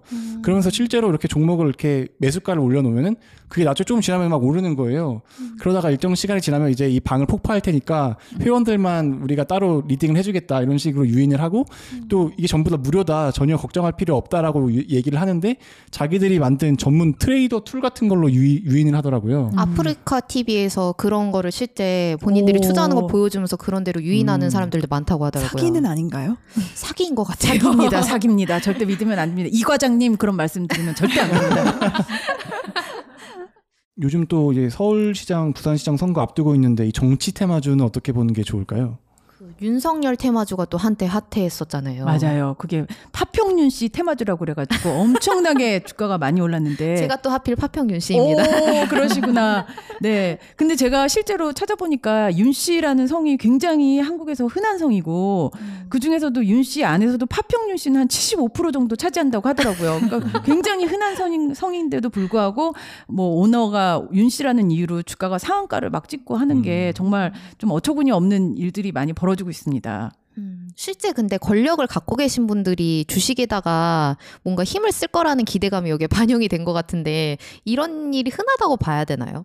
일단 이 회사들은 전부 다 다 부인하고 있어요. 이 우리 회사의 사업과 뭐 윤 전 총장과는 전혀 아무 관계가 없다. 이렇게 계속 공시도 내고 있거든요. 공식적으로 부인하고 있는데도 불구하고 오히려 그런 공시가 나오면 주가가 더 뛰어요. 정말 황당한 일들이 어 뭔가 연관이 있으니까 저런 공시까지 내는 거 아니겠냐 이렇게 사람들이 의심하면서 또 주식을 사들여서 계속 주가가 오르던데 역시 아까 말씀드린 것처럼 여기에도 세력들이 개입해서 개입하는 것이다. 음. 이렇게 말씀드릴 수 있습니다.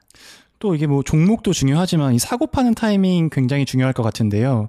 제가 처음에 너무 공부를 안 하고 뛰어들었다가 처참하게 어, 한 2015년인가 제가 신라젠이 비상장일 때부터 들고 있었는데요. 이게 상장을 하고 나니까 반토막이 나더라고요. 보통은 상장하면 확 오르는데. 근데 하필 그 반토막이 났을 때 팔았어요. 이제 또 팔고 나니까 한 10배 뛰더라고요. 음. 그런 것처럼 이게 종목이 좋다고 제가 예전에 막 삼성바이오, 셀트리온 좋은 종목들을 많이 가지고 있었는데 다 재미를 못 보고 팔았는 아픈 경험이 있는데 이거 참 참담했습니다. 아, 그래도 신라젠 같은 경우에는 지금 어, 거래가 정지돼 가지고 어제 만난 사람은 1억이 신라젠에 묶여 있다고 하는데 오히려 원우 씨가 행운아처럼 보이기도 합니다. 네. 근데 진짜 이렇게 어떤 분들은 사고 파는 타이밍 알려면 막 차트를 잘 봐야 된다. 아니면은 본인이 갔을 때 뭐 딱 감이 왔을 때 치고 빠져야 된다. 뭐 이런 류의 얘기들을 많이 해주시지만 사실 주린이들 입장에선 이걸 깨닫기가 너무 힘든 것 같거든요. 좀 어떤 방식으로 매도 매수 타이밍을 잡는 게 좀 현명하다고 볼 수 있는지도 좀 궁금해요. 맞아요. 그게 많은 분들이 궁금해하는 거고 저도 궁금해서 정말 전문가분들 만날 때마다 계속 물어봤는데요. 정도는 없다. 분할 매수와 분할 매도가 답이다. 이렇게 얘기하더라고요. 일단 주식을 단타로 사는 게 아니고 장기적으로 보고 장기적인 안목에서 사기 때문에 만약에 주가를 주식을 샀는데 주가가 떨어졌다. 그러면 한 그 룰을 만들어 놓은데요. 10% 룰이라고 해서 10% 정도 주가가 빠지면 물을 탄다는 거예요. 왜냐하면 내가 이 애당초 이 주식은 장기적으로 보고 샀기 때문에 만약에 주가가 빠졌다. 이런 거는 오히려 싸게 주식을 주식량을 늘릴 수 있는 기회라고 생각하기 때문에 물을 탄다는 거죠. 거기서 또 10% 빠졌으면 그때 또 사는 거예요. 이렇게 뭔가 내가 확신을 가지고 고른 종목의 경우에는 그런 식으로 분할 매수를 해 나가서 그러면 장기적으로 보면 언젠가는 수익이 날 것이다. 이렇게 판단한다고 합니다. 음, 결국에는 기업 가치에 대한 판단이 굉장히 중요하다는 얘기네요. 그렇죠. 뭐 실제로 뭐 연예인 같은 경우에는 그 자기가 투자하는 회사를 찾아가서 이 구내식당에 있는 직원들 표정을 살핀다고. 아, 열심히 일을 하겠네요, 그럼 직원들이. 행복한 표정의 직원들은.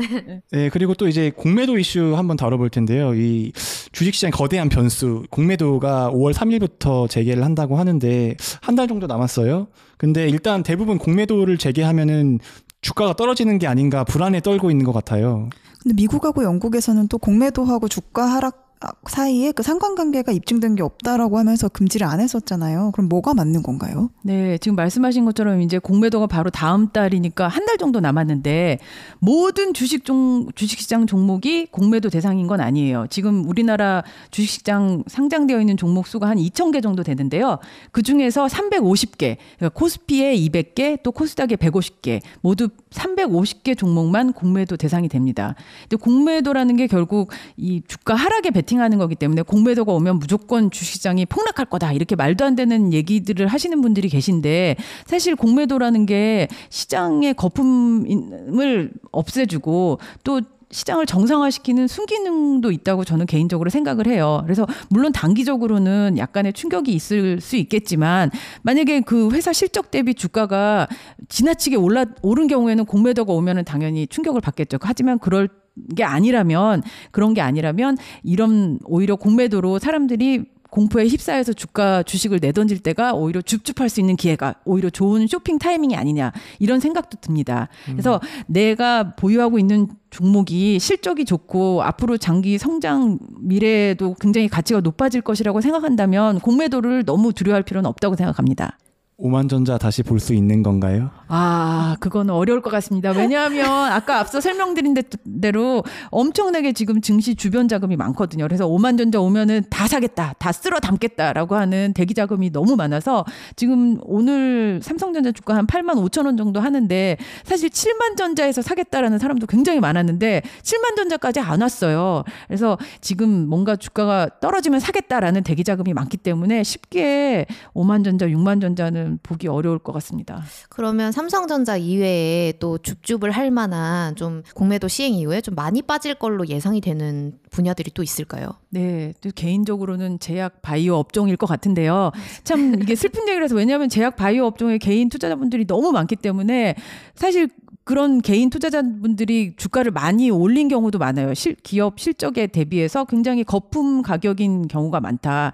근데 만약에 내가 보유하고 있는 제약 바이오 업종이 기술력이 굉장히 탄탄하고 지금은 적자이지만 언젠가는 뭐 한번 터트릴 수 있다. 이렇게 생각한다면 어, 보유를 해도 되겠지만 만약에 아까 말씀드린 대로 공매도 대상인 350 종목에 속하면서 어, 실적 기업 실적이 별로 좋지 않아, 않고 또 적자가 심하다 이런 경우라면 공매도 세력의 타깃이 될 수 있으니까 주의하시는 게 좋겠습니다. 약간 지금 저희 방송 들으면서 눈물 짓고 계실 제약 바이오 소유주분들께서 계실 것 같지만 이번 기회가 어떻게 보면 또 알짜배기를 골라낼 기회가 될 수도 있겠네요. 맞습니다.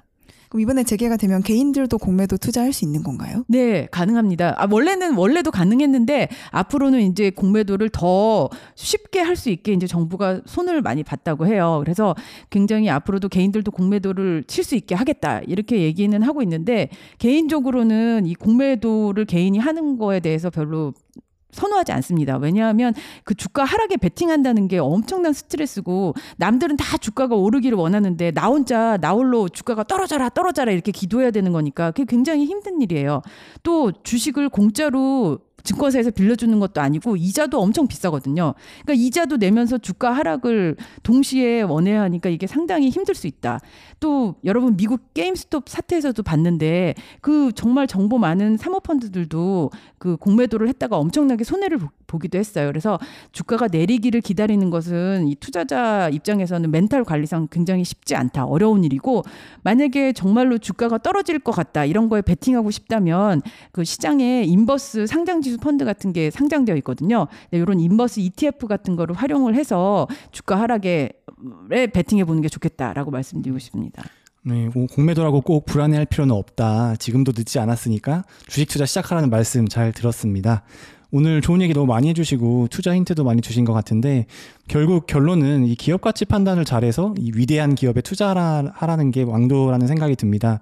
그래도 다시 한번 저희 같은 개미를 위해서 현명한 이 주식 투자 노하우 한번 정리해 주시죠. 네. 일단 요즘 많은 개미 투자자분들이 4848을 하고 있대요. 혹시 4848 들어보셨어요? 4989, 4989. 맞습니다. 4848. 그래서 숫자 48을 오늘은 48했어 이렇게 얘기도 하던데 숫자 사, 숫자로 48을 써 가지고 근데 4848 하게 되면 결국 좋은 거는 증권사랑 정부밖에 없어요. 그 증권사 수수료 내주죠. 또 정부의 세금 많이 내주죠. 그러니까 결국 다 보이지 않는 비용이 굉장히 많이 나가기 때문에 적립식으로 장기적인 안목에서 장기 투자를 하는 거로 권해드리고요. 또 절세 상품을 마, 많이 활용하는 게 좋겠습니다. 최근에 정부가 제도를 바꿔 서 주식도 거래가 되는 중개형 ISA 를 내놨거든요. 그래서 여기서 거래하면은 수수료도 싸고 세금도 많이 절약된다고 해요. 그래서 아직 중개형 ISA가 없으신 분은 이번 기회에 한번 이걸 만들어 보시고 비대면으로도 만들 수 있다고 하더라고요. 그래서 이런 상품이 새로 나왔으니까 이것도 한번 참고해서 거래하실 때 참고하시면 좋겠습니다. 그리고 또 마지막으로 화장실 갈 때만 주가를 보라는 스포베개미도 있었어요. 사람들이 계속 그 시세창을 보게 되면은 주가가 오르면 막 따라가 따라잡고 싶고 또 주가가 내리면 빨리 팔아야 될 것 같고 그렇게 해서 결국 추동 매매를 하는 경우가 많거든요. 근데 이런 주식창을 아예 안 봐야 사실 그런 음, 부하 내동식 매매를 하지 않기 때문에 가급적이면 화장실 갈 때만 주가를 봐라 이런 거를 말씀드리고 싶습니다. 네, 오늘 좋은 얘기 너무 많이 해주셔서 감사합니다. 이 자동차, 명품, 은행주, 항공주, 커피주 다들 메모하셨죠? 확실히 돈을 주제로 얘기를 하다 보니까 오늘 저희 23cm 멤버들도 집중도가 다른 때보다 훨씬 뜨거웠던 것 같은데요. 사신 방송이 되었습니다. 저는 오늘 사실 절반 정도 알아들은 것 같은데요. 제가 너무 주식 신생하다 보니까 근데도 정말 많이 배웠고 오늘 방송하면서 주린이로 거듭날 수 있지 않을까 하는 기대가 좀 생겼습니다. 저는 오늘 딱 하나만 이제 기억을 하려고요. 주가는 화장실 갈 때만 봐야 한다. 저도 주식에 손을 대고 있는 개미로서 오늘 정말 너무 유익한 시간이었고요. 이렇게 다들 돈에 관심이 많으시니까 다음번에는 이 비트코인이나 부동산 투자 같은 다른 재테크 관련해서도 저희가 준비를 해보도록 하겠습니다. 그럼 아쉽지만 시간이 다 된 관계로 다음 주에 다시 뵙도록 하겠습니다. 감사합니다. 감사합니다.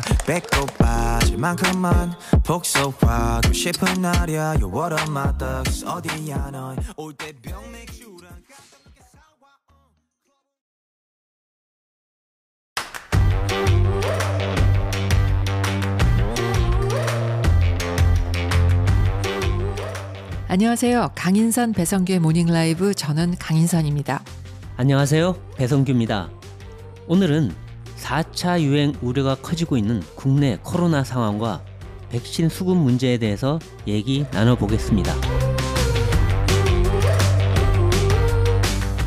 이스라엘 같은 나라에서는 전 국민의 53%가 이미 백신 2차 접종을 마쳤다고 합니다.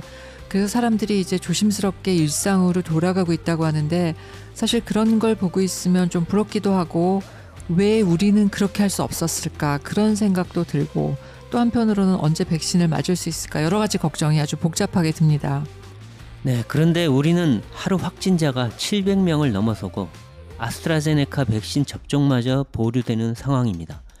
결국 국민들에게 철저한 방역 준수만 강조하고 있는데요. 코로나 상황과 백신 접종 문제에 대해서 얘기 나눠 주실 조선일보 김성모 기자 나오셨습니다. 안녕하세요. 안녕하십니까 김성모 기자입니다. 백신 소식으로 다시 인사드리게 됐습니다. 이런 얘기를 하지 말아야 되는데요. 그죠? 글쎄 말이에요. 좀 어. 즐거운 얘기하면 좋겠는데 그러니까. 조금 우울해지지만 또 오늘도 좀 재밌는 얘기 나눠보시죠. 네. 그 이제 조금 아까도 말씀드렸지만 이스라엘은 이제 53%가 접종을 마쳤고 또 미국에서는 굉장히 아주 공격적으로 이제 백신을 접종하고 있어서 미국 같은 경우는 미국에 있는 있기만 하면 그 머물기만 하면 그런 사람들까지도 접종을 해주는 그런 상황이라고 해요. 그래서 나라마다 뭐 거의 빈익빈 부익부라는 말이 나올 정도로 상황이 다른데 우리나라가 지금 전 세계의 그 백신 접종 그 추세를 보면 우리나라는 지금 어디쯤 있습니까? 네, 우리나라는 접종률 지금 한 2% 정도라서요. 그 전체 데이터상으로는 한 111위 정도 수준에 머물고 있다고 11위요.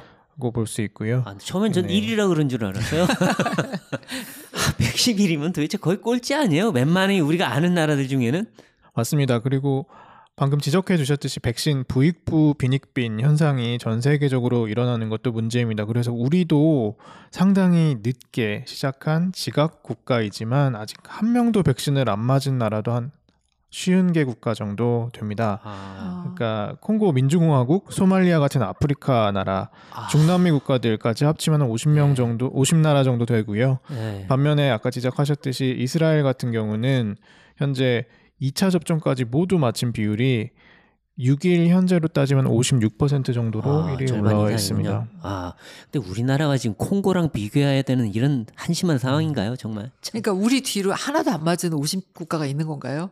그 저희보다 조금 더 낮은 그렇죠, 퍼센트는 네. 있긴 있습니다. 예. 참, 우리가 여행도 안 가보고 어디 있는지도 잘 모르는 나라랑 비교해야 되니 참 아쉽습니다. 예. 근데 이제 아까 표현하면서 빈익빈 부익부라는 말을 하기는 했는데 그 부 이제 결국 그렇게 된 가장 중요한 거는 사실 국가의 전략이라고 봐야 되나요? 정부의 어떤 방역 전략 어디에서 그게 제일 큰 차이를 만들어내나요? 일단 기본적으로 말씀하신 음. 대로 방역 전략 차원이 있고 특히나 가장 급하게 백신을 구했던 나라들의 특징은 확진자와 사망자가 그만큼 많아서 절실했던 나라이기도 합니다. 아, 그래서 초반에, 예, 미국과 예. 영국 같은 나라에서는 백신의 사활을 걸고 미리 확보 전쟁을 벌였기 때문에 그랬던 네. 것이고 이스라엘 같은 경우는 전략적으로 백신을 빨리 도입하려고 노력했었던 근데 우리나라의 경우에는 이제 백신 도입이 좀 늦은 것 같고 처음부터 그런데 이제 지금 이 상황에서 신규 확진자가 최근에 다시 또 이제 700명 수준까지 올라갔는데 3차 유행이 채 끝나지도 않은 상황에서 4차 대유행 우려가 지금 커지고 있는 것 같은데 현재 상황을 어떻게 평가를 하고 있는 건가요? 네, 정말 위기 상황입니다. 지금까지는 하루 확진자 숫자가 400명대 조금 넘는 수준이어서 네. 보통 평가를 하기로 확산세도 감소세도 아닌 아슬아슬한 국면 정도라고 표현을 해왔는데 네. 방금 음, 있었던 그 권덕철 복지부 장관과 기자 간담회 사이에서도 네. 이게 4차 대유행 초입 우려가 있다라는 표현까지 나왔고요. 네. 그다음에 윤태호 방역 총괄 반장도 4차 유행이 본격화되는 가능성이 점차 커지고 있다 정도로 일단 표현하고 있는 상황입니다. 네. 근데 지금 서울 수도권에서 5인 이상 집합 금지가 계속 되고 있잖아요. 그런데 이제 이 방역 수칙이 느슨해진 것도 아닌데 환자가 왜 이렇게 늘어나는 건지 궁금한데 이것도 혹시 뭐 국민들 탓인가요? 국민이 방심한 건가요? 일단 방역 수칙은 그대로인 건 맞지만 네. 수칙을 지켜야 하는 사람들의 마음이 느슨해진 것은 맞는 것 같고요. 아유, 또 국민이 잘못한 거군요. 네. 특히 오늘도 보건 당국이나 방역 당국에서 말을 하는 거는 근데 모든 잘 지키는 국민들이 많이 계시지만 네. 특정 시설 예컨대 뭐 유흥 시설이나 이런 곳은 비수도권에서 아예 그 영업 시간 제한이나 이런 것들도 많이 아, 풀어준 안 지키고. 상태라서 아, 그래서 전번에 그 뭐 네. 도우미 한 명이 뭐 130군데를 돌았다 뭐. 그런 거에 네. 근 거죠. 네. 그래서 그런 특정 시설에서의 집단 감염이 지금 전체적으로 확진자 숫자를 끌어올린다라는 평가가 나오고 있는 것 같습니다. 네. 그런데 이렇게 자꾸 확진자가 늘어나면 이 방역 수칙을 다시 강화할 거다 이런 얘기들이 나오더라고요. 그래서 내일 정부가 뭐 새 방역 수칙 발표할 거다 이런 소문도 있던데 혹시 뭐 헬스장, 노래방, 커피숍 이런 데 가면 이제 안 되는 건가요? 네, 일부 시설에 대해서는 방역 강화 조치가 이뤄질 것으로 예상되는데 아, 예상은 되고요. 일단 보건 당국 설명으로는 네. 방대본 회의를 거쳐서 최종적으로 결정된 내용을 발표하겠다고는 했습니다. 다만 네. 모든 시설에 대해서 일률적으로 방역 조치를 강화하다 보면 네. 그 중소 상인이나 자영업자들의 불만이 커질 수 있기 그렇죠. 때문에 그분들은 또 힘들어지죠. 그래서 일부 시설에 대한 방역 조치를 강화하는 그런 내용의 에, 발표 내용을 내일 발표할 것으로 보입니다. 아, 그래요. 근데 국민들 입장에서는 깝깝한 게 이스라엘이나 지브롤터, 미국 이런 데는 뭐 일상 돌아간다고 하는데 우리 정말 올해 말까지도 마스크 쓰고 집에 틀어 박혀 있어야 되는 거예요? 정말 국민들은 깝깝해요. 지금 상황이. 네, 일단 중요한 방역 대책 중에 하나가 마스크나 방역 수칙을 준수하면서 백신을 맞는 것인데 네. 백신을 맞는 거는 사실 정부 목표대로 해도 11월 말에서야 집단 면역이 이뤄지는 네. 예정이고 그 전까지는 1차 접종을 했더라도 완벽하게 자신의 에, 면역 상태가 끌어올려진 상태가 아니라서 이런 거리두기나 마스크 쓰기 등은 올해 연말까지는 계속 해줘야 할 것으로 생각이 됩니다. 아유, 마스크 많이 사다 놔, 놔야 되겠네, 또 다시. 네. 근데 당초 이제 얘기했던 대로 11월 말이면 뭐 이제 집단 면역 형성이 가능하다고 이제 그런 얘기가 있었는데 근데 최근에 그 아스트라제네카 백신 수급이 좀 늦어지고 그리고 뭐 일부 그 백신 접종을 약간 보류하고 그런 일들을 상황들이 벌어지는 걸 보면 또 그것도 그렇게 가능하지 않을 수도 있겠다 그런 생각이 좀 들더라고요. 네, 맞습니다. 정부 목표는 11월까지 집단 면역을 이루는 것이었는데 일단 국제적으로 자국 우선주의 백신 도입 전략을 쓰는 나라들도 일부 생기고 있고 그러다 보니 글로벌 백신 도입 일정도 좀 흔들리는 네. 경향이 있는 게 사실입니다. 더군다나 말씀하신 것처럼 그 60세 미만 아스트라제네카 백신 접종 보류 조치도 내려지면서 지금 네. 11월까지 집단 면역에 이를 수 있을지가 상당히 의문인 상태가 되고 있습니다. 네. 근데 또 한 가지 거의 걱정스러운 거는 이제 수급 면에서도 또 문제가 있지만 또 한편으로는 사람들이 백신 접종에 대한 어떤 거부감 같은 것, 불신 같은 것 그런 것도 적지 않다고 들었는데 현장에서는 어떤 얘기가 들리나요? 네, 맞습니다. 원래 4월 8일 오늘부터 보건교사나 특수시설에 있는 보건 담당자 등에 대한 아스트라제네카 백신 접종이 이뤄질 예정이었고 네. 그 사람들을 대상으로 한 접종 동의율이 한 68% 정도였습니다. 어, 그런데 지금 현재 어제 유럽 의약품 청에서 그렇죠. 혈전 어. 혈전과 관련된 인- 연관성이 어느 정도 인, 인정된다라는 그런 공신력 있는 기관에서의 발표가 나오면서 아마 그에 대한 불안감으로 접종 동의는 더 떨어질 수가 있을 것으로 보이고요. 네. 그 65세 이상 고령층이라 하더라도 일단은 이런 보류 조치까지 내려진 백신을 안심하고 맞을 수 있을 것이냐는 아. 그런 불안감이 더 커질 수 있기 글쎄요, 때문에 맞아요. 그래서 전 연령층에서 아스트라제네카를 보는 그런 불안한 시선은 좀 더 커질 것으로 보입니다. 이에 따라서 정부나 보건 당국에서도 어떻게 해서든지 아스트라제네카를 더 맞출 필요가 있다고 하면 적극적인 대국민 설득 전략이 필요할 것으로 보입니다. 글쎄요, 이거 20, 30대 젊은 층들은 맞, 맞아서 거의 끙끙 앓는다는 얘기가 나오고 또 65세 이상들은 또 잘못했다가 조금만 부작용 나면 또 굉장히 위험할 수 있잖아요. 그러니까 이게 정말 아, 이 백신 믿어도 되는지 정말 계속 의문이 가요.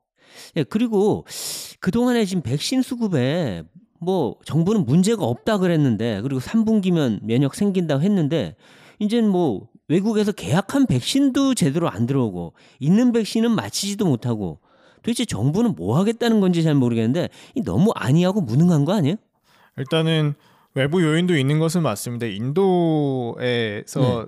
아스트라제네카 백신 공급을 상당 부분 담당하고 있었는데 네네.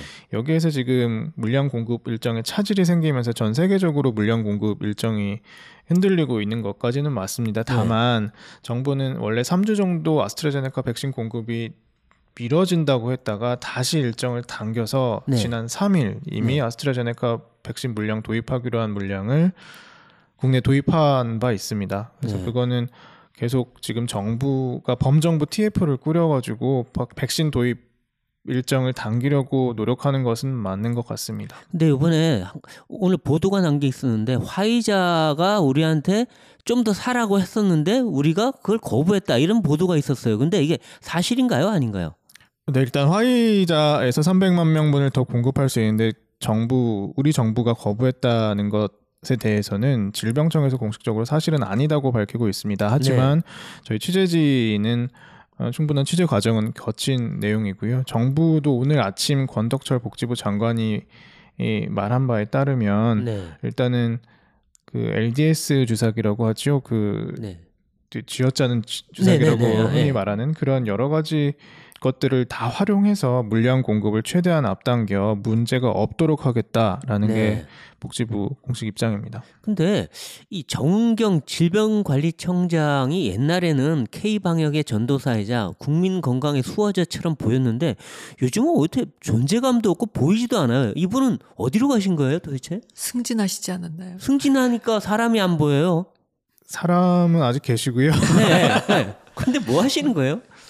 근데 지금도 사실은 질병청하고 네. 복지부가 약간 업무 분장을 새로 했다고 해야 할까요? 그래서 네. 지금 백신 도입과 관련된 거는 아예 복지부 질병청을 넘, 아, 넘어서 아, 복지부가 복지부가. 범정부 차원에서 복지부뿐만 아니라 필요하면 산업부, 외교부까지 다 아. 아울러서 범정부 TF를 만들어서 다시 TF 차원에서 백신 도입은 논의하기로 했고 네. 내부적으로 어떤 국민들한테 누구에게 얼마 얼마나 접종을 해야 할까라는 계획을 짜는 부분에서 이제 질병청 인 아. 질병청장 정은경 청장께서 아마 그거를 책임지고 어, 계획을 짜시는 것으로 아, 알고 그렇군요. 있습니다. 네. 근데 어쨌든 정부는 믿음이 안 가서 하여튼 안 되면은 정은경 총장한테 그냥 뭐 짜르처럼 정권을 주는 게 어떤가 싶기도 해요. 네. 자, 그럼 여기서 전문가를 연결해서 국내 코로나 상황과 백신에 대해서 얘기 들어보겠습니다. 이대 목동병원 호흡기내과 천은미 교수님 연결하겠습니다. 여보세요? 여보세요? 예, 여보세요? 아, 네, 교수님 안녕하세요. 예, 안녕하세요. 네, 모닝 라이브의 배성규입니다. 네네. 네, 그 오늘은 코로나와 또 백신 문제에 대해서 좀 몇 가지 여쭤보겠습니다. 네. 네, 이 3차 유행이 끝나고 끝나지 않은 상황에서 4차 대유행 조짐이 지금 일고 있는데요. 하루 신규 확진자가 4, 500명 하다가 600 넘고 이제 700까지 갔어요. 네. 지금 상황이 4차 대유행으로 가는 그런 상황입니까? 어떻게 보십니까? 네, 그런 것 같습니다. 우선 수도권에서 유행했던 그 3차 대유행의 기반 위에서 상, 어, 3차 대유행 땐 출발선이 두 자리였는데 지금은 400대, 500대에서 시작을 하고 있습니다. 네. 어, 그전에는 사실 수도권에서 시작을 했지만 지금은 비수도권까지 전국에서 유행을 하고 있고 어, 수도권은 개인 접촉 감염이 많지만 지방은 다중 이용 시설을 통한 그런 곳에 감염이 많고 또 그때와는 다른 것이 변이 바이러스의 확산과 무증상 감염이 늘고 있다는 것이 문제가 되고 있고 지난 주말에 주말 양성률이 2.44%로 대단히 높았기 때문에 지난주부터 이미 4차 유행은 시작이라고 생각합니다. 네, 그렇군요. 그리고 아무래도 백신 접종이 빨리 이루어져야 할 텐데 지금 수급이 계속 늦어지고 있지 않습니까? 네. 그래서 이대로 간다면 정부가 발표했던 11월 집단 면역은 고사하고 내년에도 마스크를 쓰고 다녀야 하는 거 아니냐 이런 걱정이 커요 지금 어떻습니까? 네, 국내 2분기에 1,200만 명이 맞기로 되어 있었는데 어, 수급 자체가 매우 어렵습니다. 특히 아스트라제네카의 혈전에 대한 부작용으로 네. 연령 제한이나 동일율 저하로 인해서 아마 2분기는 목표 달성이 어렵습니다. 그렇기 때문에 3분기 이후에 어, 계약된 물량뿐 아니라 어, 국가가 총력을 기울여서 그 RNA 백신처럼 효과와 부작용이 어, 좋은 어, 효과가 좋은 그런 백신을 하반기에 네. 하루에 100만 명씩만 접종을 할 수 있다면 네. 한 달에 두 달 내에 전 국민이 접종이 가능하기 때문에 지금 2분기에 접종을 무조건 하기보다는 네. 그동안은 방역 수칙과 개인이 스스로 검사할 수 있는 키트를 집에 구매를 해두고 또 진단이 되는과 동시에 항체 치료제를 주사를 하게 되면 입원율과 사망률을 감소시킬 수 있기 때문에 3, 4개월 동안은 이런 일은 방역 수칙과 조기 진단, 조기 치료로 가고 3분기 이후에 동시 접종을 하는 것이 저는 더 효과적이라고 생각합니다. 아 그러니까 아스트라제네카를 지금 무리하게 맞추기보다는 그 분기를 좀 늦춰서라도 좀 안전한 백신을 맞는 게 낫다 이런 말씀인가요? 네, 맞습니다. 네. 근데 지금 아스트라제네카에 대해서 지금 보류를 일단 시켰는데 일단 60세 이하예요. 그런데 60세 이상은 아스트라제네카 맞아도 되는 겁니까? 불안해합니다, 사람들이. 네, 아스트라제네카가 어, 이번에 문제가 된 것을 쭉 확인을 해봤더니 주로 60세 미만의 여성들에서 발생을 많이 했기 때문에 아. 연령 제한을 60으로 맞춘 거고요. 네. 하지만 물론 60세 이상에서도 분명히 있을 겁니다. 그렇지만 60세 이상에서는 코로나가 걸릴 경우에 사망률이 높기 때문에 전체적으로 봐서는 우리가 백신을 맞는 것이 이득이 더 많기 때문에 고령층에는 원한다면 접종을 하라는 의미지 고령층에 이 부작용이 없다는 의미는 아닙니다. 하지만 젊은 층에서는 네. 이 백신을 맞아서 생기는 그런 치명적인 그 혈전 자체가 네. 백신을 맞지 않았을 때 코로나에 걸렸을 때 위험보다 사실은 개인에 따라서는 더 높기 때문에 아. 연령 제한을 하는 것으로 생각합니다. 아, 그러니까 젊은 층 같은 경우에는 코로나 걸려서 정말 잘못될 확률보다 이 백신 맞고 혹시나 더 잘못될 확률이 더 높다.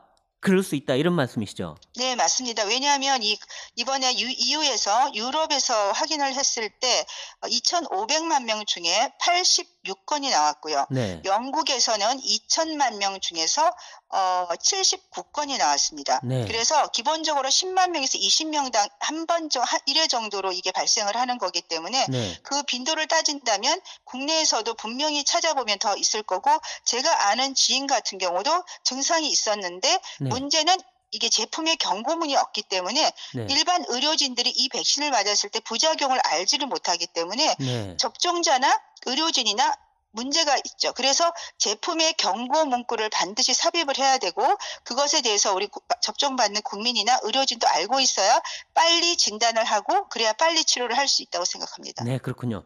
그리고 지금 아스트라제네카 수출 금지 얘기가 들- 나왔다가 또 뭐 검토만 할 수 있다. 또 말이 좀 바뀌고 했는데 지금 이게 수출 제한이 실효성이 없다는 얘기도 있어요. 지금 제한해야 되는 겁니까? 안 해야 되는 겁니까? 어, 수출 제한을 하는 거는 저는 이게 개발도상국에 보낼 물량들이기 때문에 도의적으로 문제가 있다고 생각합니다. 네. 말씀드린 대로 국내에는 우리가 계약한 물량을 최대한 선구매를 한 것을 받고 네. 또 개- 어, 저- 어, 어떤 그런 외교적 노력을 통해서 국민들에게 효과 좋은 백신을 동시에 접종할 수 있게 하반기로 저는 조금 더 돌리는 것도 방법이라고 생각합니다. 네. 그리고 아스트라제네카 백신을 이제 맞는 간격을 늘려서 뭐 두 번 맞아야 될 걸 뒤로 늦추고 하- 뭐 다른 사람을 한번 맞힌다 이런 식으로 하는데 이거 편법 아닌가요? 아스트라제네카는 얀센이 1회 접종입니다. 네. 아데노바이러스 전달체 백신이고요. 네. 아데노바이러스 전달체 백신 특성상 1회 접종 후에 면역이 형성이 돼 있으면 2회 접종 시에는 항체 역할가 차이가 크게 없습니다. 예를 들어 러시아 백신 같은 경우는 1차 접종 후가 87%인데요. 네. 3주 후가 되면 91.6%. 어, 이 아스트라제네카도 1회 접종 후에 12주 간격으로 하면 76%에서 82%가 나오지만 6주 간격으로 접종을 하면 55%밖에 나오질 않습니다. 네. 그렇기 때문에 1차와 2차 접종이 그 효과가 많이 높지 않고 부작용을 고려한다면 1회 접종으로 넓게 접종을 하는 것이 맞고요. 네. 아스트라제네카 같은 경우는 저는 개인적으로 만일에 활동을 좀 빨리 하고 싶고 어떤 고위험군이라고 생각하시면은 선택적으로 아스트라제네카를 네, 고연령층이나 뭐 절- 60세 미만에서도 접종을 할 수 있지만 본인이 원하지 않는다면은 어, 다른 백신의 선택지를 주는 것도 필요하다고 생각합니다. 네, 마지막으로 한 가지 궁금한데요. 지금 미국 등에서 이 모더나 등 백신의 유효 기간이 6개월 정도로 짧아질 수 있다. 그래서 올 하반기에 한 번 더 맞춰야 될 수도 있다. 이런 얘기가 있는데요. 만약 그러면 우리 백신 도입은 더 늦어지는 거 아닌가요? 어, 백신 접종을 그쪽에서 그러니까 선진 그런 미국이나 이스라엘 같은 데가 선구매를 지금 더 추가 접종을 했거든요. 네. 그렇기 때문에 제가 아까 외교적 노력을 자꾸 강조를 드린 이유가 정부가 지금이라도 그러니까 늦, 늦다고 생각할 때가 저는 빠르다고 항상 생각을 합니다. 네. 충분히 구매하실 수 있다고 생각하고요. 우리도 추가 접종을 고려해서 최대한 많은 백신을 저는 종류를 여러 가지 하는 것보다 효과적인 백신을 똑같이 많이 구매하는 것이 더 필요하고 국내에도 모더나라든지 화이자와 협력 관계를 해서 노바백스처럼 네. 국내에도 이 생산 기지를 기술 이전을 받도록 노력하는 것도 굉장히 중요하다고 생각합니다. 네, 오늘 말씀 감사합니다, 교수님. 네, 감사합니다.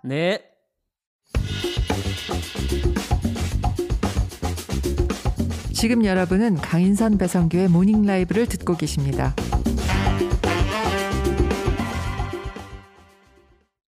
천은미 교수님 이야기 잘 들었고요. 이제 김성모 기자에게 몇 가지 궁금한 점 다시 물어보겠습니다. 우리나라가 확보한 백신은 여러 가지지만 지금까지 도입이 확정된 거는 아스트라제네카가 대부분인데 문제는 이제 이 백신의 안정성 논란이 계속 나오고 있다는 건데 유럽에서는 전문가들이 이 백신의 혈전 문제를 지적을 했죠. 그래서 우리나라도 지금 한시적으로 보류한 상태인데 그 아스트라제네카 백신 접종이 재개가 곧 될까요? 어떤 상황인가요? 일단 보건 당국에서는 전문가 자문을 거쳐서 재개할지 여부를 검토한다고 했습니다. 한시적으로 중단한다는 얘기만 했고 아직 그 기간이 얼마나 될지는 어, 정확하게 나오지 않은 상태입니다. 그러면 이게 백신 접종이 거의 없어지는 건가요? 왜냐하면 지금 들어와 있는 백신이 화이자가 좀 있었던 것 같긴 한데 그건 다 맞았나요? 아닙니다. 화이자는 75세 이상 고령층을 대상으로 지금 접종을 아, 하고 있는 접종 상태입니다. 중이고요. 근데 그러면 아주 일부만 이루어지고 사실상 백신 접종이 거의 많이 줄어든다고 보면 되겠네요. 당분간은. 일단 전체적으로 2분기에 접종을 하는 대상자들이 1,150만 명 정도 되는데요. 네. 이 중에서 어, 아스트라제네카를 원래 맞도록 되어 있는 사람이 3분의 2 정도인 770만 명 정도입니다. 이 가운데서 65세에서 74세 원래 고령층을 제외한 나머지 한 200만 명 정도가 젊은 층이 상당수 포함되어 있는 네. 대상자라서 이 부분에 대해서는 어느 정도 어, 일정이 지연될 것으로 보입니다. 네. 이번 달부터 75세 이상 노인들에 대한 화이자 백신 접종이 시작됐는데 화이자 백신 그 예정된 그 양은 지금 제대로 들어와서 접종이 되고 있는 상황인가요? 네, 화이자 물량은 일단 300만 명 분치의 추가 물량을 들여오기로 하면서 일단 숨통은 트인 상태이고요. 이미 75세 이상 고령층을 대상으로 한 백신 물량 가운데 25만 명 분은 지난달 23일부터 국내 도입되기 시작했습니다. 네. 그런데 지금 이 유럽 일부 국가들은 이제 자국 생산 백신 수출을 금지한다고 하고 있고 또 인도도 그랬고요. 근데 자꾸 이렇게 자기들 그 백신 그 자국주의로 가면은 우리한테 올 물량이 점점 줄어들 것 같은데 지금 미국도 더 확보한다는 얘기가 있거든요. 그럼 이거 우리 정말로 수급에 차질이 심각하게 생기는 건 아닌가요? 근데 일단 미국이나 영국에서의 접종률이 높아지고 있기 때문에 수급 상황은 점점 나아질 것이라는 전문가 평가가 많이 있는 것도 사실이고요. 네. 일단 우리나라도 심지어 아스트라제네카 백신 안동 공장에서 수- 생산하는 것을 수출 중단한다는 얘기까지 그렇죠. 어, 얼마 전에 시사를 했는데 일단 그런 거 조금 아까 천은미 교수님도 말씀하셨지만 네. 조금 과하다라는 네, 네. 얘기를 합니다. 왜냐하면 네. 만약 아스트라제네카 백신 수출 중단을 선언할 경우에 아스트라제네카 제약사뿐만 아니라 코백스에서조차도 한국에서 더는 생산을 하지 마라라고 아예 생산 중단을 선언할 수도 있고요. 아, 거꾸로 역풍을 맞을 수 있다는 그렇죠. 거군요. 그리고 네. 앞으로 코백스를 통해서 들여오는 추가 물량도 못 받을 가능성도 크기 때문에 아. 자칫 지금 눈앞에 백신이 모자란다고 수출을 금지했다가 어, 더큰 손실이 있을 수 있다는 아, 소탐 대로 주고 말로 받는다. 뭐 이런 상황이 될 수도 맞습니다. 있겠네요. 네. 아, 그러니까 함부로 수출 제한은 하면 안 되겠군요. 맞습니다. 네. 이게 세계적으로 다 연결되어 있는 상황이라서 그렇죠. 사실 또. 섣불리 그한한 걸음 잘못 옮겼다가 네. 일이 더 커질 수 있는 그러니까 우리가 미국처럼 힘세고 기술이 있는 나라면 그래도 아무도 보복 못 하는데 우리 가진 거 아무것도 없는데 보복했다가 저쪽에서 정말 핵번지 맞으면 큰일 나겠죠. 네. 그러니까요. 예.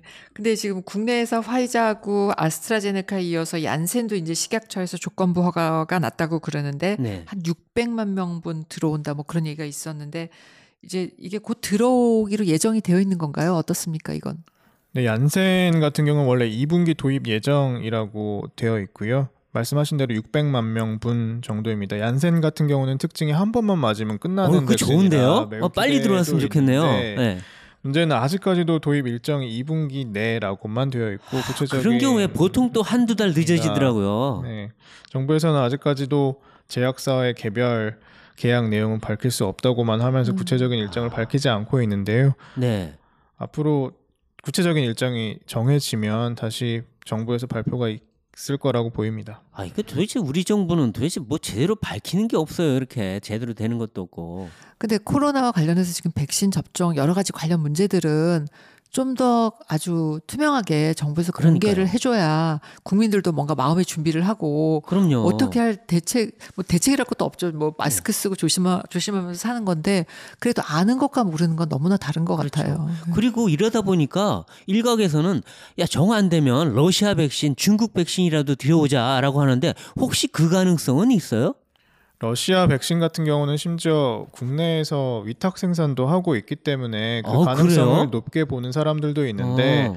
아직 오늘도 보건복지부 장관이 공식 언급하기로는 여러 가지 다양한 음, 대안들은 생각해 볼 수 있지만 구체적으로 접종 도입 일정과 관련돼서는 러- 음, 얘기하고 얘기를 나누고 있는 건 없다라고 밝힌 상황입니다. 중국 거는 사실 효능이 어떤지 잘 그 과학적으로 안 나왔지만 러시아는 전번에 학술지에 뭐 91% 넘게까지 효능이 있다 이런 뭐 논문까지 나왔던 것 같은데 도입하면 되는 거 아니에요? 아스트라제네카보다 훨 낫잖아요.